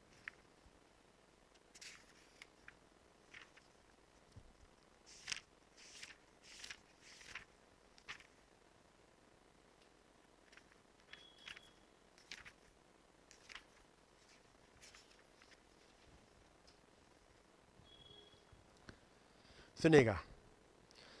सात मोहरों के खुलने के पश्चात, ये मोहरें खुल चुकी हैं, मैं 64 का मैसेज पढ़ रहा हूँ। खुदाबंद अपने वचन का अनुवादक है। सात मोहरों के खुलने के पश्चात, लगभग दो दर्जन बार विलियम ब्रहरम ने बिली ग्रहम के अंतिम नाम, ग्रहम पर टिप्पणी करी थी, मोहरें खुलने के बाद। ये उन्हें महत्वपूर्ण बात लगती थी कि अब्राहम के नाम में सात अक्षर हैं और ग्राहम में केवल छह अक्षर हैं। हालाँकि इस बात को वो अपने सरमन्स में कभी नहीं बोलते थे, पर विलियम ब्रैनम ये ऐसा करते थे कि सुनने वाले ये समझ जाएँगे कि ब्रैनम में सात अक्षर हैं और वो पूरा होता है एच एम के अक्षरों के साथ। इस बात को खुलकर सीधे सीधे उन्होंने लीबेल को जो ऑडियो लेटर भेजा था, उसमें बोला है। बाकी लोगों के बीच में कभी नहीं बोला। उन्होंने कहा था कि ये लोग समझ लेंगे। अब आगे। इसको प्रचार करने के बाद आगे क्या हुआ? सभा के अंत में, अंत के करीब भाई ब्रानम ने उन लोगों को, उन लोगों से अपनी दहनी और एक पंक्ति लगाने को कहा था, जिनके पास प्रार्थना कार्ड थे। एक स्त्री उस पंक्ति की शुरुआत में ही खड़ी थी, वो चलती हुई आगे आई और समाचार प्रचारक के सामने खड़ी हो गई। भाई ब्रानम ने कहा, मैं इस स्त्री को नहीं जानता, लेकिन मैं अपनी पीठ इसकी ओर घुमा लेता हूँ। अब पहली बार वो काम कर रहे हैं। खुदा कैसे अपने आप को इंटरप्रेट करते हैं। मैं अपनी पीठ इसकी ओर घुमा रहता हूँ, ताकि आपको ऐसा ना लगे कि मैं इसका चेहरा पढ़ने का प्रयास कर रहा हूँ। उन्होंने उसकी ओर पीठ फेर ली और फिर प्रार्थना करने लगे, जबकि माइक्रोफोन से उनकी आवाज़ सुनाई दे रही थी, अब्राहम, इजाक और याकूब के खुदा। आज रात ये ज़ाहिर हो जाने दीजिएगा कि मैं आपके बारे में सच बता रहा हूँ। होने दीजिए कि आपका सेवक स्वयं अपने विचारों को रास्ते से हटा सके, ताकि आप मेरी देह को अपनी महिमा के लिए इस्तेमाल कर सकें। किस बात के लिए? अभी क्या पढ़ा था वहाँ? जैसे, मेरी महिमा तेरे साथ थी, तू मुझमें और मैं उनमें अब वो पिता यीशु मसीह में, और अब आगे बढ़ते हुए, अब एक और बॉडी के अंदर। ताकि आप मेरी देव को अपनी महिमा के लिए इस्तेमाल कर सकें। मैं ये प्रार्थना यीशु के नाम में करता हूँ, जो खुदा के पुत्र हैं। उन्होंने आमीन बोला, और जबकि उनकी देह अभी भी स्त्री को पीट करके ही फेरी हुई थी, उन्होंने कहा, यह महिला जो मेरे पीछे खड़ी है, मरने जा रही है। यदि फ़ौरन ही चंगी ना हुई, उसके स्तन में कैंसर है, और फेफड़ों में भी है। हाल ही में एक और सुषमाचार प्रचारक ने इसके लिए प्रार्थना की थी, लेकिन ये जद्दोजहद कर रही है। कोशिश कर रही है कि युवा विश्वास के द्वारा अपनी चंगाई प्राप्त कर ले, और युवा यूँ फरमाता है फिर पलटे, पूछा, महिला, क्या ये सच है? उसने कहा हाँ ये सच है। उसने कहा, विश्वास के साथ जाओ और तुम चंगी हो जाओ क्या करा? अपने वचन को, यानी लू का सत्रह, उसकी अट्ठाईस से तीस को फिर से इंटरप्रेट करा। इंटरप्रेट करके बताया। उसके बाद क्या ये घटनाएँ हुई? फिर नबी ने पैराडॉक्स का मैसेज प्रचार किया। मैं उस वाले पे अभी नहीं आ रहा। सत्ताईस फरवरी को उन्नीस में फिर उन पहाड़ों पर ऊपर चले गए। यहाँ पर एक साल पहले वो दूत आए थे, यहाँ पर तलवार आई थी, वहाँ पर जा रहे हैं और 29 फरवरी को शिकार के लिए निकल गए। वहाँ ऊपर बैठे हुए हैं और वहाँ पर भाई बैंक्स आ रहे हैं। उनका चेहरा लाल हो गया है। तो भाई ब्रानम पूछ रहे हैं कि तो तबीयत तुम्हारी ठीक है? उन्होंने कहा, मेरी तो ठीक है, घर पे मेरी वाइफ बीमार है। आगे बढ़ते हुए बिल ने वापस पगडंडी की ओर अपना चेहरा घुमाया। इससे पहले को अपना कदम बढ़ाते। उन्हें प्रभु के दूत की उपस्थिति महसूस होने लगी। उन्हें एक आवाज़ ये कहती हुई सुनाई दी, उस पत्थर को उठाओ और हवा में उछाल दो। 29 फरवरी उन्नीस याद रखिएगा तारीखों को। 29 फरवरी, नीचे झुककर उन्होंने मिट्टी के आकार, मुट्ठी के आकार का एक पत्थर उठाया, जो उनके पैर के पास खड़ा था, और नीचे से ऊपर की ओर बाँह घुमाकर उस पत्थर को ऊपर उछाल दिया। जब वो नीचे आया, उन्होंने कहा, ये वाह यूँ फरमाते हैं, कुछ बड़ा घटित होने जा रहा है। तब बैंक्स ने पूछा, भाई ब्रणाम, ये क्या है? इसका क्या मतलब है? क्या मेरी पत्नी चंगी हो जा, होने जा रही है? उन्होंने कहा, मैं सटीकता से नहीं जानता, लेकिन ये जानता हूँ कि 24 घंटों के अंदर आप खुदा की महिमा को देखोगे। एक महिमा फिर से प्रकट होने जा रही है। लू का यूना सत्रह की दुआ को आप समझिएगा। क्या लिखा है? किस महिमा की बात कर रहे हैं? और कहाँ तक एक्सीडेंट होते हुए जा रही है? शनिवार की रात उन शिकारियों ने कोई हंटिंग नहीं करी और अगले दिन करना नहीं चाह रहे थे, वापस लौटना चाह रहे थे। रविवार, एक मार्च उन्नीस जब सुबह हुई और फिर हवा का झोंका आया और उसके बाद भाई मैक्यू से जिनकी आँखों की रोशनी कमज़ोर हो गई है और उनकी माँ ने बोला है कि, भाई ब्रानम से मुलाकात करो तो मेरे लिए दुआ कर पा लेना। भाई ब्रानम ने उन्हें बुलाया और कुछ बात कर रहे थे। अचानक वो कह रहे हैं, भाई रॉय रॉबर्टसन कुछ घटित होने जा रहा है। ना तो उत्तेजित होना और ना ही डरना। बस बीच से हटकर चले जाना। फ़ौरन, जैसे ही रॉय रॉबर्टसन उस स्थान से भागे, एक चीख की आवाज़ ने प्रत्येक के ध्यान को ऊपर की ओर मोड़ लिया। ऊपर कोई चीख सी आ रही आवाज़। भाई ब्रानम ने टोपी उतारी, अपने हाथ में कसकर पकड़ ली। हवा का एक चक्रवात सीधा उस दर्रे में नीचे उतर आया। और भाई ब्रानम के सिर के कुछ फीट ऊपर रहकर ठहर गया। उसने आसपास के मस्किट पेड़ों के ऊपर के हिस्से टूट गए। एक गर्जन सरी के धमाके के साथ वो वॉन्डर दर्रे पर से उठता चला गया और फिर से नीचे आया। दर्रे की दीवार के करीब और वो पत्थर से बनी ऊँची चट्टान फुट गई और कैंप में धुआँ और छोटे पत्थर हो गए। तीसरी बार फिर वो वंडर ऊपर उठा। फिर नीचे उतर कर आया और सीधा आकाश में उठता चला गया। ऐसी आवाज़ के साथ पृथ्वी से उठा, जैसे जोरदार बिजली की कड़कड़ाहट वाली आवाज़ हो। और उसके बाद जब धूल साफ़ हुई तो उसने कुछ कहा, माँ रॉय रॉबर्टसन पास ही खड़े थे, सब सुन रहे थे। भाई ब्रानम ने कहा कि, भाई ब्रानम कह रहे हैं, भाई रॉय रॉबर्टसन से कि मुझे तुम्हें बताना है? उन्होंने बताया, ये बवंडर एक नबूवत वाला चिन्ह था। यह यूँ फरमाते हैं, ये घड़ी आ गई है, पृथ्वी पर न्याय बर्पा होना शुरू हो गए हैं। अमेरिका के पश्चिमी तट पर ये शुरू होने जा रहा है। और उसके बाद सत्ताईस मार्च को वो भूकंप अलास्का में आ गया। जब ये वहाँ से लौट के आए उन्नीस में और जब वो पत्थर ऊपर फेंक दिया, ऊपर हवा में, और प्रकाशित बाकी सोलह अध्याय की वो आज पूरी हो गई, तब के बाद से अब उन्होंने एक मैसेज को प्रचार किया और उस मैसेज का नाम है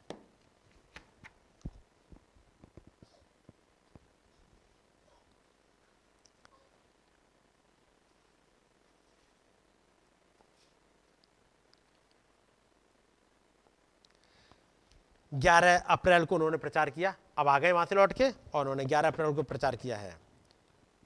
स्पिरिचुअल एमनीसिया आत्मिक भुलक्कड़पन। आप लोगों ने पढ़ा है उसको?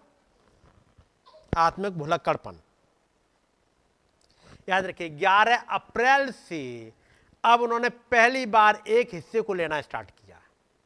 और केवल इसी में नहीं, बल्कि कई एक मैसेज मैसेज के नाम में आपको बता दे रहा हूँ, यहाँ पे मेरे पास है। स्पिरिचुअल एमनीसिया, पैरा नंबर 93 पढ़िएगा। अगला मैसेज है जो नबी ने प्रचार किया है। द अनवेलिंग ऑफ़ गॉड, ये भी आपके पास हिंदी में ट्रांसलेट है, चौदह जून का है। पैरा नंबर 291 फिर 29 जून का एक मैसेज है, the mighty God unveiled before us, para number 189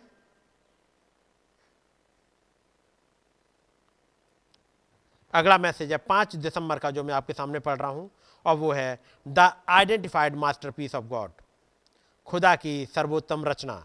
जो पहचानी गई।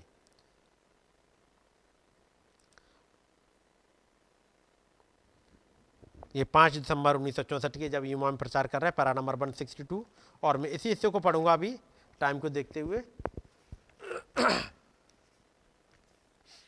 अब मैं यहाँ से थोड़ा सा आगे बढ़ रहा हूँ।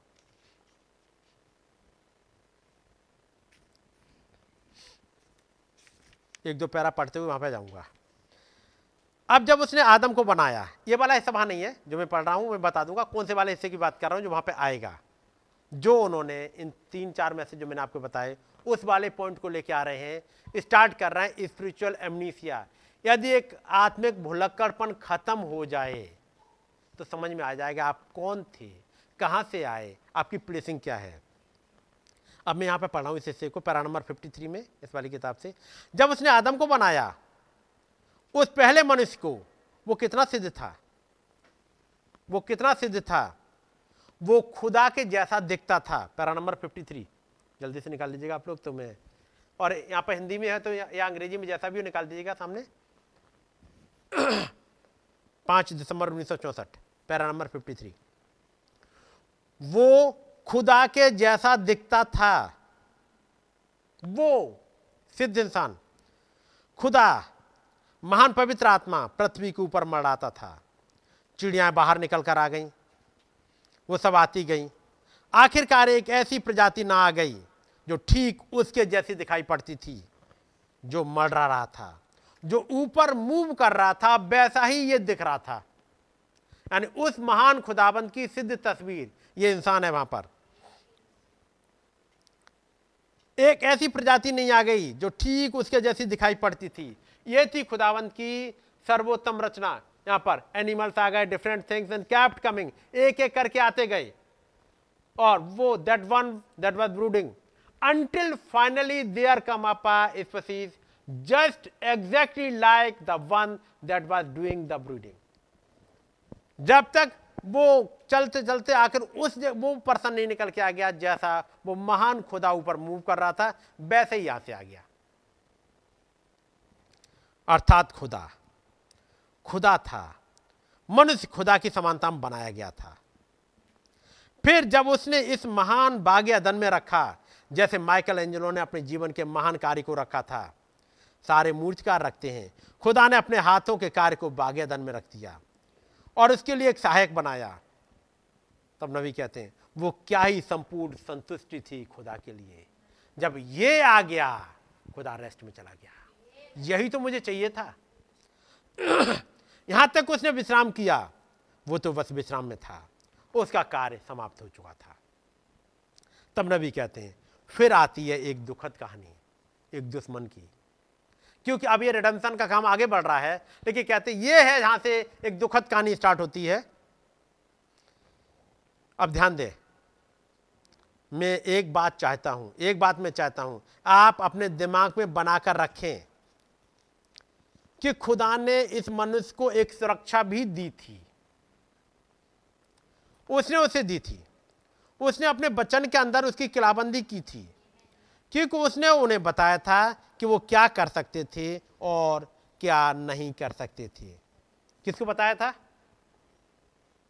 उस आदम को कि क्या कर सकते थे और क्या नहीं कर सकते थे। बात समझ रहे ना?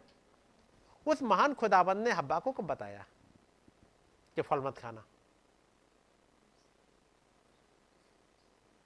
जब वो आदम के अंदर ही थी तो फिर आपको इंस्ट्रक्शन कब दी होंगी? आपको भी दी होंगी। आपको भी इंस्ट्रक्शन दी। और आपको भी बताया आप क्या कर सकते हैं और क्या नहीं कर सकते हैं। और रिमाइंड कराने के लिए सेवकाई पर सेवकाई भेजते जाते हैं कि मैंने क्या वहाँ कहा था? अब तुम एक शरीर में चल रहे हो, तुम एक शरीर वाले को भेज रहा हूँ। जब तुम आत्मा में थे, मैंने एक आत्मा वाले को रखा था। मैंने खुद बताया था तुम्हें, अब तुम एक शरीर में आ गए, मैं तुम्हें बता रहा हूँ कि तुम क्या कर सकते हो और क्या नहीं कर सकते हो। क्या ये बात केवल आदम के लागू होती थी? यदि आदम के लिए लागू होती थी तो ये सेवकाइयाँ फिर क्यों चिल्लाती हैं? संडे के दिन साँझ को आप सुनोगे ट्यूसडे के दिन साँझ को सुनोगे थर्सडे के दिन सुन रहे होगे उन मैसेज पे मैसेज ये सेवकाइयाँ क्यों चिल्ला रही हैं? खुदावन ने रखा है मुझे और आपको याद दिलाने के लिए कि हम क्या कर सकते हैं और क्या नहीं कर सकते हैं। और ठीक उसी आधार पर आज हमें रखा गया है कि हम क्या कर सकते हैं और हम क्या नहीं कर सकते हैं। इससे कोई मतलब नहीं है कि हम कितने अच्छे हैं, या हम कितना चर्च जाते हैं, या क्या ये करते हैं। हमें तो नए सिरे से जन्म लेना अवश्य है, समझे? क्या ये ज़रूरी है जन्म लेना? यदि नहीं ज़रूरी होता तो सेवकाइयों से नहीं कहते। और ये सेवकाइयों से कहा है कि आपको जन्म लेना अवश्य है तो फिर अवश्य है। यदि सेवकाइयों के द्वारा ख्याल भाई ये काम करना नहीं है तो फिर नहीं करना है। एक सेवकाई के रूप में भाई ब्रानम को रखा। उसके बाद सेवकाई आगे बढ़ते हुए आज तक रखा है। और इंसान कैसा बेवकूफ़, इन्हें कितना ही कहते रहो, कितना ही मना करते रहो, वो समझने को तैयार ही नहीं है। वो क्या सोचता है? इंसान ने बोला है। मैं कहूँगा, ये बेवकूफ़ी कब हटेगी? खुदा के द्वारा पहचानी गई सर्वोत्तम रचना कब बनोगे? खुदा ने आदम को बताया था कि वो क्या कर सकता था और क्या नहीं कर सकता था। उसने उसे बचन के पीछे रखा था। और तब दुश्मन अंदर आता है, धोखे के ज़रिए। खुदा के बचन की दीवार से रेख कर अंदर आ गया, क्योंकि उसके लिए द्वार खुला हुआ था। उसने उस रचना को पाप के द्वारा बिगाड़ दिया। यह सब कहानियों में सबसे दुखद कहानी है। सोचिए, अब सोचिएगा, सोचने के लिए नबी बोल रहे हैं। वो मनुष्य जो अपने सृष्टिकर्ता के स्वरूप में बनाया गया था, कौन सा वाला? केवल आदम?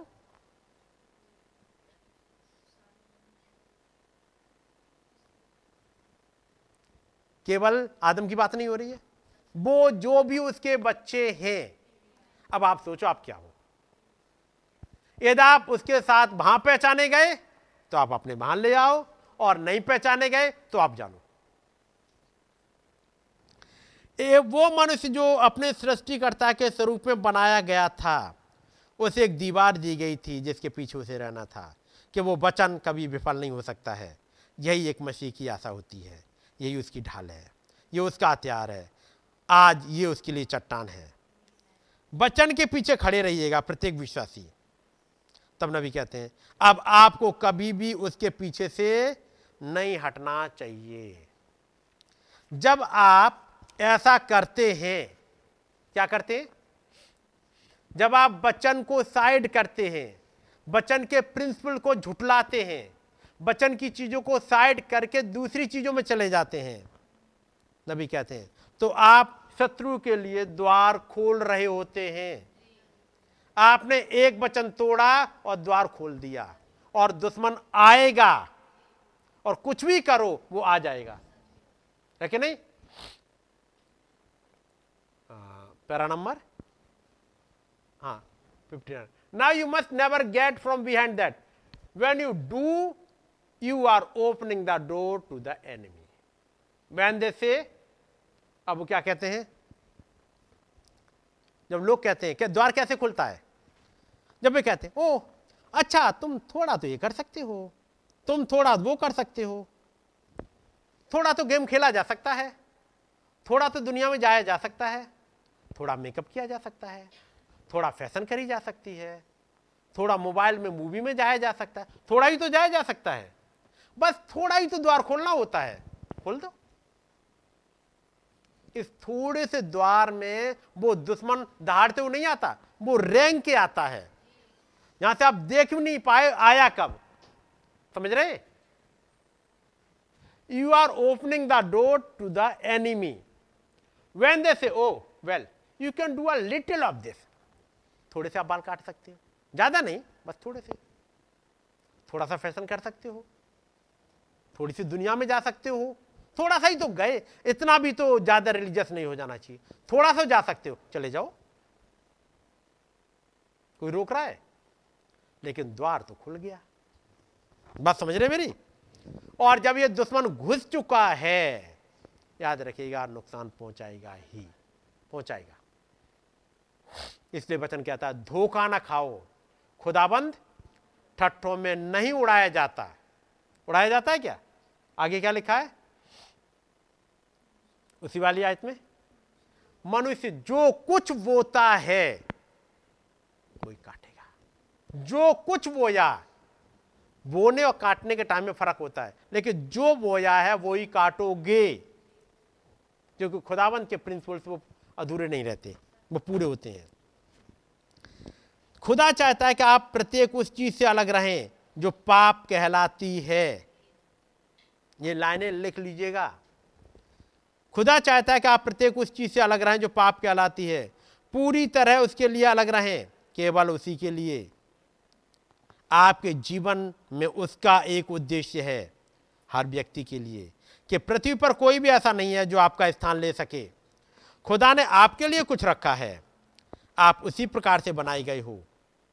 आपने उस तरीके से आप एक एक उद्देश्य के लिए ही ऐसा बनाया गया है। बात समझ रहे हैं? खुदा ने आपको ही ऐसा बनाया है। तब नबी समझाते हैं। हम पशुओं के जीवन में पाते हैं। एक जानवर है जो बोझ धोता है, जिसे घोड़ा कहते हैं। गाय कुर्बानी के लिए दी गई। शेर और बाघ कुछ नहीं करते। खुदाबंद ने एक हाथी बनाया, खूब बड़ा सा, एक छोटा सा चूहा बना दिया। ये खुदाबंद ने एक पर्पज़ के लिए बनाया है। सबको हाथी नहीं बना दिया? सबको चूहा नहीं बना दिया। सबको बाघ और शेर नहीं बना दिया। सबको गाय नहीं बना दिया। बनाया? सबको घोड़ा नहीं बना दिया। हर एक को, यदि खुदाबंद हर एक को बनाते हो तो हर एक का यहाँ भी अलग अलग तरह से बनाया होगा। तब नबी कहते हैं, एक दूसरे की नकल करने की कोशिश मत करो, बल्कि जो खुदाबंद ने आपके लिए जिस पर्पस से बनाया है, उसको पूरा होने दो। खैर, मैं आगे चलता जाता हूँ। एक सर्वोत्तम रचना को पैरा नंबर 90 पैरा नंबर 90 से थोड़ा सा पीछे पैरा नंबर 85 यहाँ से मैं आगे चल देता हूँ। क्या हो यदि एक मसीह जन के पास भी इस प्रकार की गवाही हो? आप ठीक यहाँ यूमा की सड़क पर एक सर्वोत्तम रचना होंगे। यदि वहाँ पर एक कपड़े धोने वाली, टब के साथ एक कपड़ा धोने वाली महिला है, आप भी अभी ही खुदा के लिए एक सर्वोत्तम रचना होंगी। जब आप कह सकती हैं, मैं हमेशा वो करती हूँ जिससे खुदा प्रसन्न होता है। और सारा संसार आप में यीशु मसीह के कार्य को प्रतिबिंबित होते हुए देख सकता है। नबी समझाते हैं, कैसे पुराने सोने को जब गलाने वाली तकनीक नहीं थी तो सोने को पीट पीट करके उसको साफ़ किया करते थे। और सुनार दर्पण के जैसे अपना ही अक्ष उसमें नज़र नहीं जब तक देख नहीं लेता था, उसे पीटता ही रहता था। Para number eighty seven. अब सुषमाचार ऐसा ही करता है। बहुत से लोग पलटा जाना और पीटा जाना पसंद नहीं करते हैं।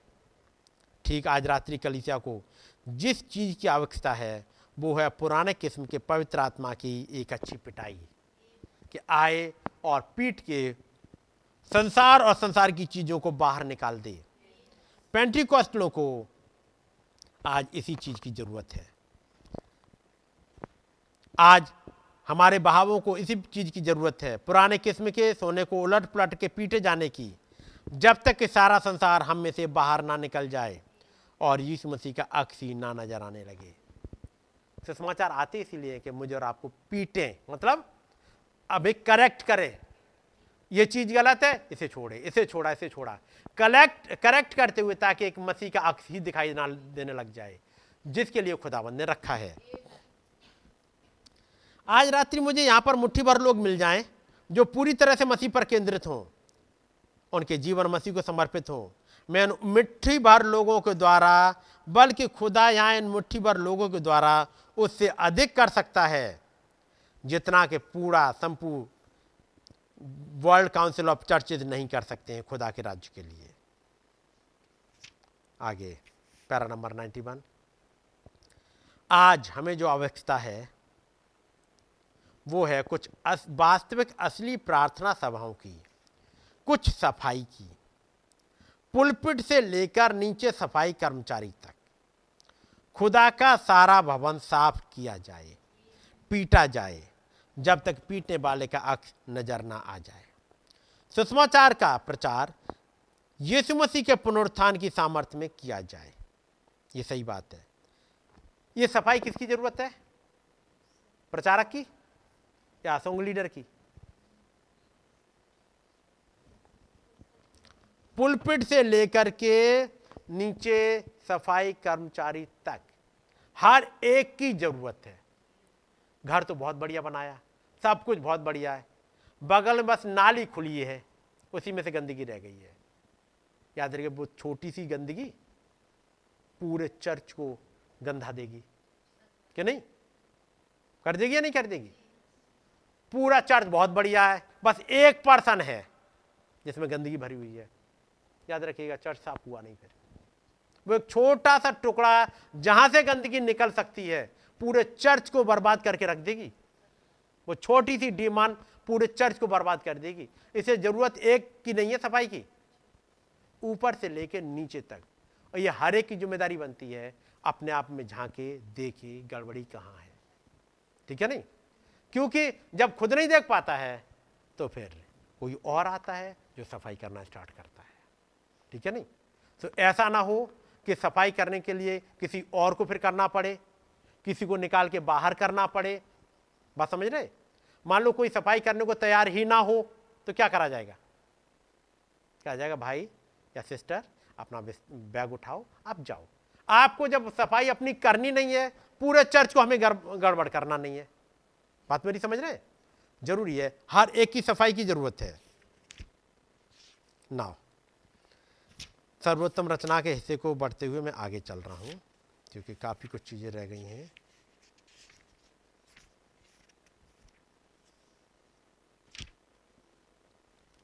चलिएगा पैरा नंबर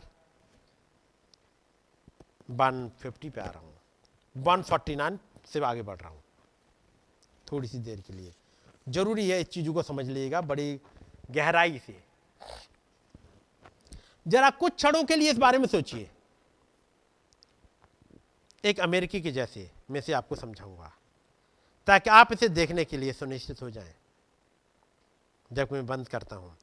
एक अमेरिकी होने के लिए मुझे प्रत्येक उस कार्य के साथ, ये वाले जो मैसेज मैंने आपको बताए हैं, वो, ये लाइनें वहाँ मिलेंगी, हर एक में। और वो स्टार्ट करते हैं स्पिरिचुअल एमनीसिया से, यानी आत्मिक भुलक्कड़पन। हम भूल क्या गए हैं? वो इस बात को लेके आ रहे हैं। एक अमेरिकी होने के लिए मुझे प्रत्येक उस कार्य के साथ जो उसने कभी किया पहचान होनी होती है। तब नबी कहते हैं, फिर मैं प्लाई माउथ चट्टान पर उतरा, उन पितरों के साथ। मैं पितरों के साथ प्लाई माउथ चट्टान पर था। कौन? भाई ब्रानम प्लाई माउथ चट्टान पर कब थे? मैं वहाँ पर उनके साथ था। मैंने एक रात्रि पॉल रिवियर के साथ सवारी करी। भाई ब्रह्म आप कब गए थे? पॉल रिवेयर के साथ? मैंने सवारी करी। इस देश को खतरे की चेतावनी देने के लिए मुझे ऐसा होना था एक अमेरिकी होने के नाते। तब कहते हैं, आप कहते हैं, भाई ब्रानम ऐसा कैसे हो सकता है? क्योंकि ये पॉल रिवेयर ये घटना तो सन 1700 के आसपास की है। सन सत्रह के आसपास भाई ब्रानम, आप कहाँ थे? आप प्रचार कर रहे उन्नीस में आ कह रहे मैंने पॉल रिवियर के साथ सवारी करी। आप कहते भाई ब्रानम? ऐसी बात एक मिनट रुके। बाइबल इब्रानियों के साथ में अध्याय में कहती है, लेवी जो दसमांश लेते हैं, उसने भी दसमांश दिया, क्योंकि जब अब्राहम मलकी सदेक से मिला, वो उसकी सुल्फ में था। अपने परदादा में, वो उसके लिए गिना गया। जब उसका परदादा उसकी सुल्फ में था, जब अब्राहम ने मलकी सदेक को दसमांश दिया, खुदा ने उसे ठहरा दिया, क्या उसने ये किया था? अब यह बात समझ में आई। मल, लेवी तो पैदा भी नहीं हुआ है तब तक। तब तक तो इजाक भी पैदा नहीं हुआ है। इजाक तो बाद में पैदा होगा। इजाक यहाँ तक कि इस्माइल भी पैदा नहीं हुआ है, अभी कोई नहीं आया है। तब नबी कहते हैं, जो कुछ भी ये राष्ट्र है, मैं हूँ। ये सही बात है। मैं प्लाई माउ चट्टान पर उतरा। मैंने पॉल रिबियर के साथ सवारी की। मैं फॉर घाटी को पार किया मैंने। मैं जॉर्ज वॉशिंगटन के साथ उस बर्फ़ की नदी पर था। मैं उन अमेरिकी सैनिकों में से एक था, जिनके पास ब्रिटिश के खिलाफ मार्च करने के लिए जूते तक नहीं थे। उस समय मेरे पैर ठंडे पड़े। जब मैंने उन्हें लपेटा, भाई ब्रानम आपने? जब मेरे पैर ठंडे हो गए थे, बर्फ़ में चलते चलते, आप कब चले बर्फ़ में? मैंने वॉशिंगटन को जंगल से आते हुए देखा, जिसकी कमर तक गीली थी, पूरी रात प्रार्थना करने की वजह से। जब ये घटित हुआ तो मैं वहाँ पर था।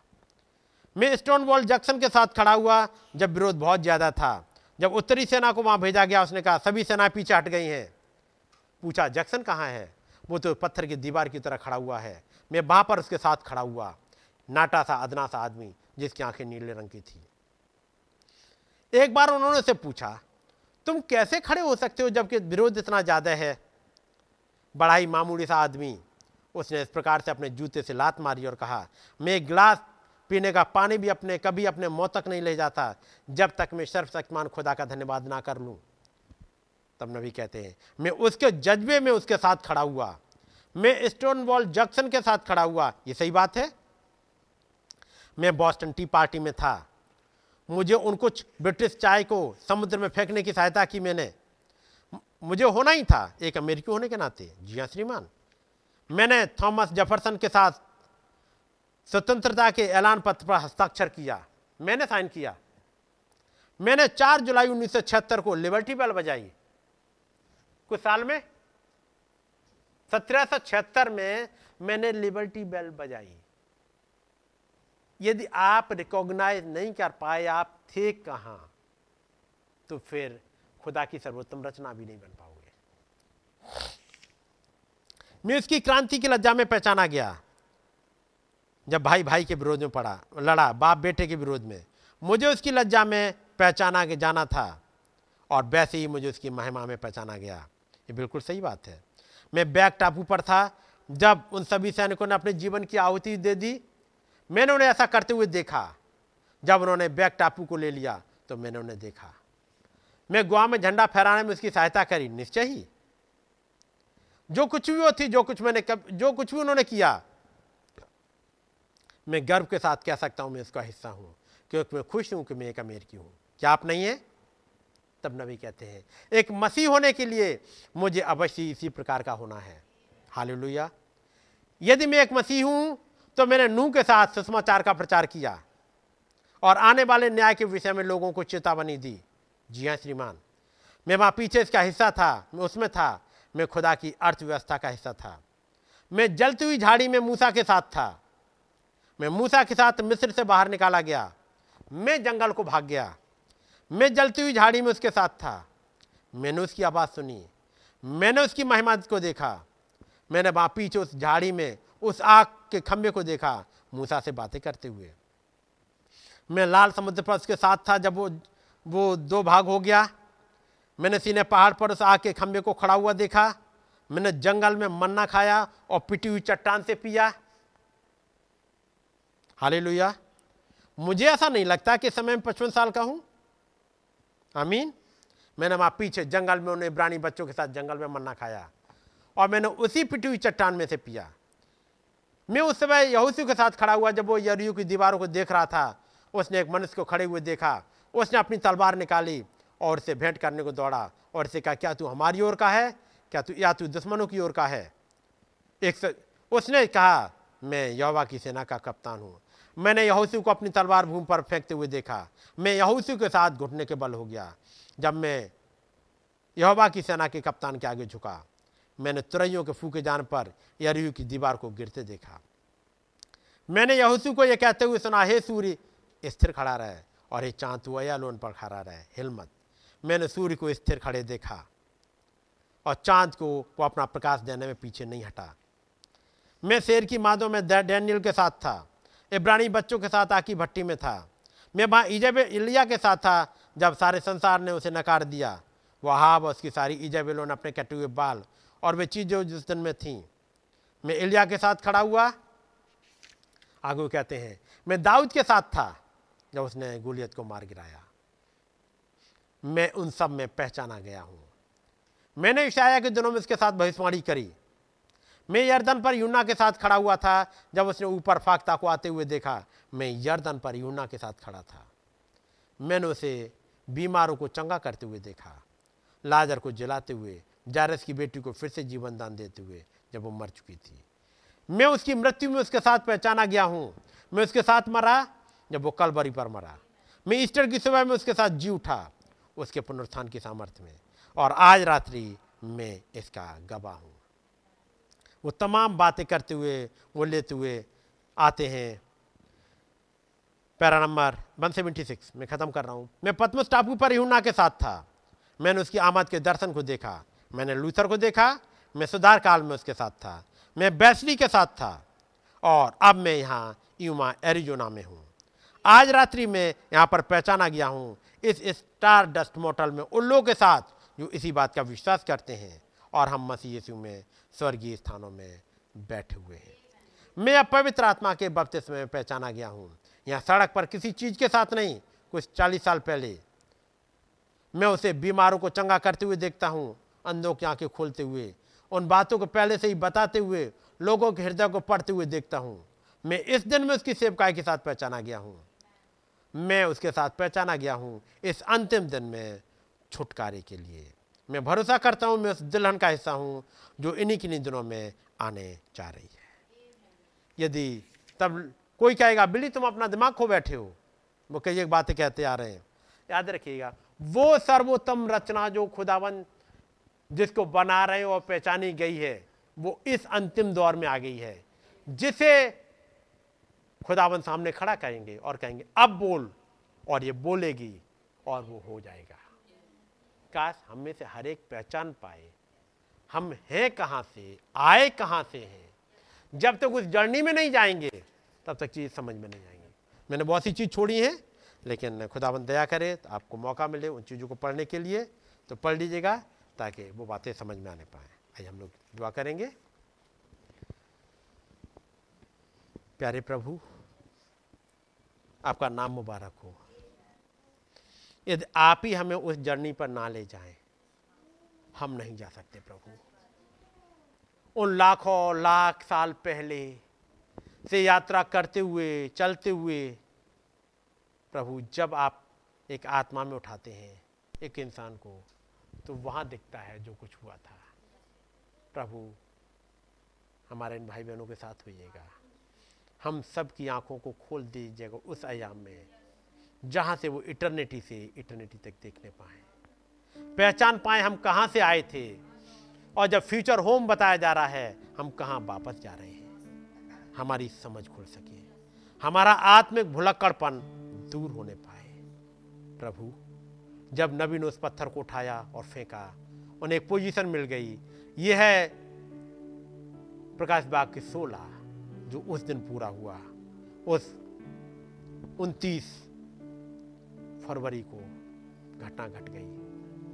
प्रभु, हमारी मदद करिएगा। हम आपके साथ ही पहचाने जाना चाहते हैं।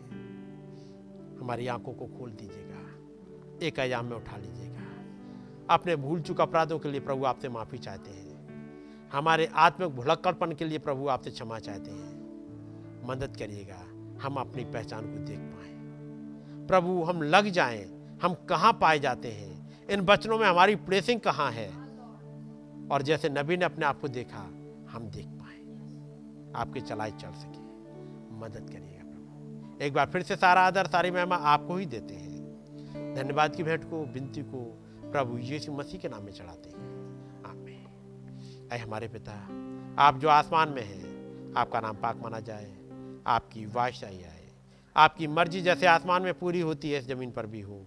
हमारी रोज की रोटी आज हमें बख्श दें। और जिस प्रकार से हम अपने कसूर वालों को माफ़ करते हैं, हमारे कसूरों को माफ़ करें। हमें आजमाइश ना पढ़ने दें, बल्कि बुराई से बचाए, क्योंकि वाशाहत कुदरत और जलाल हमेशा कहीं ही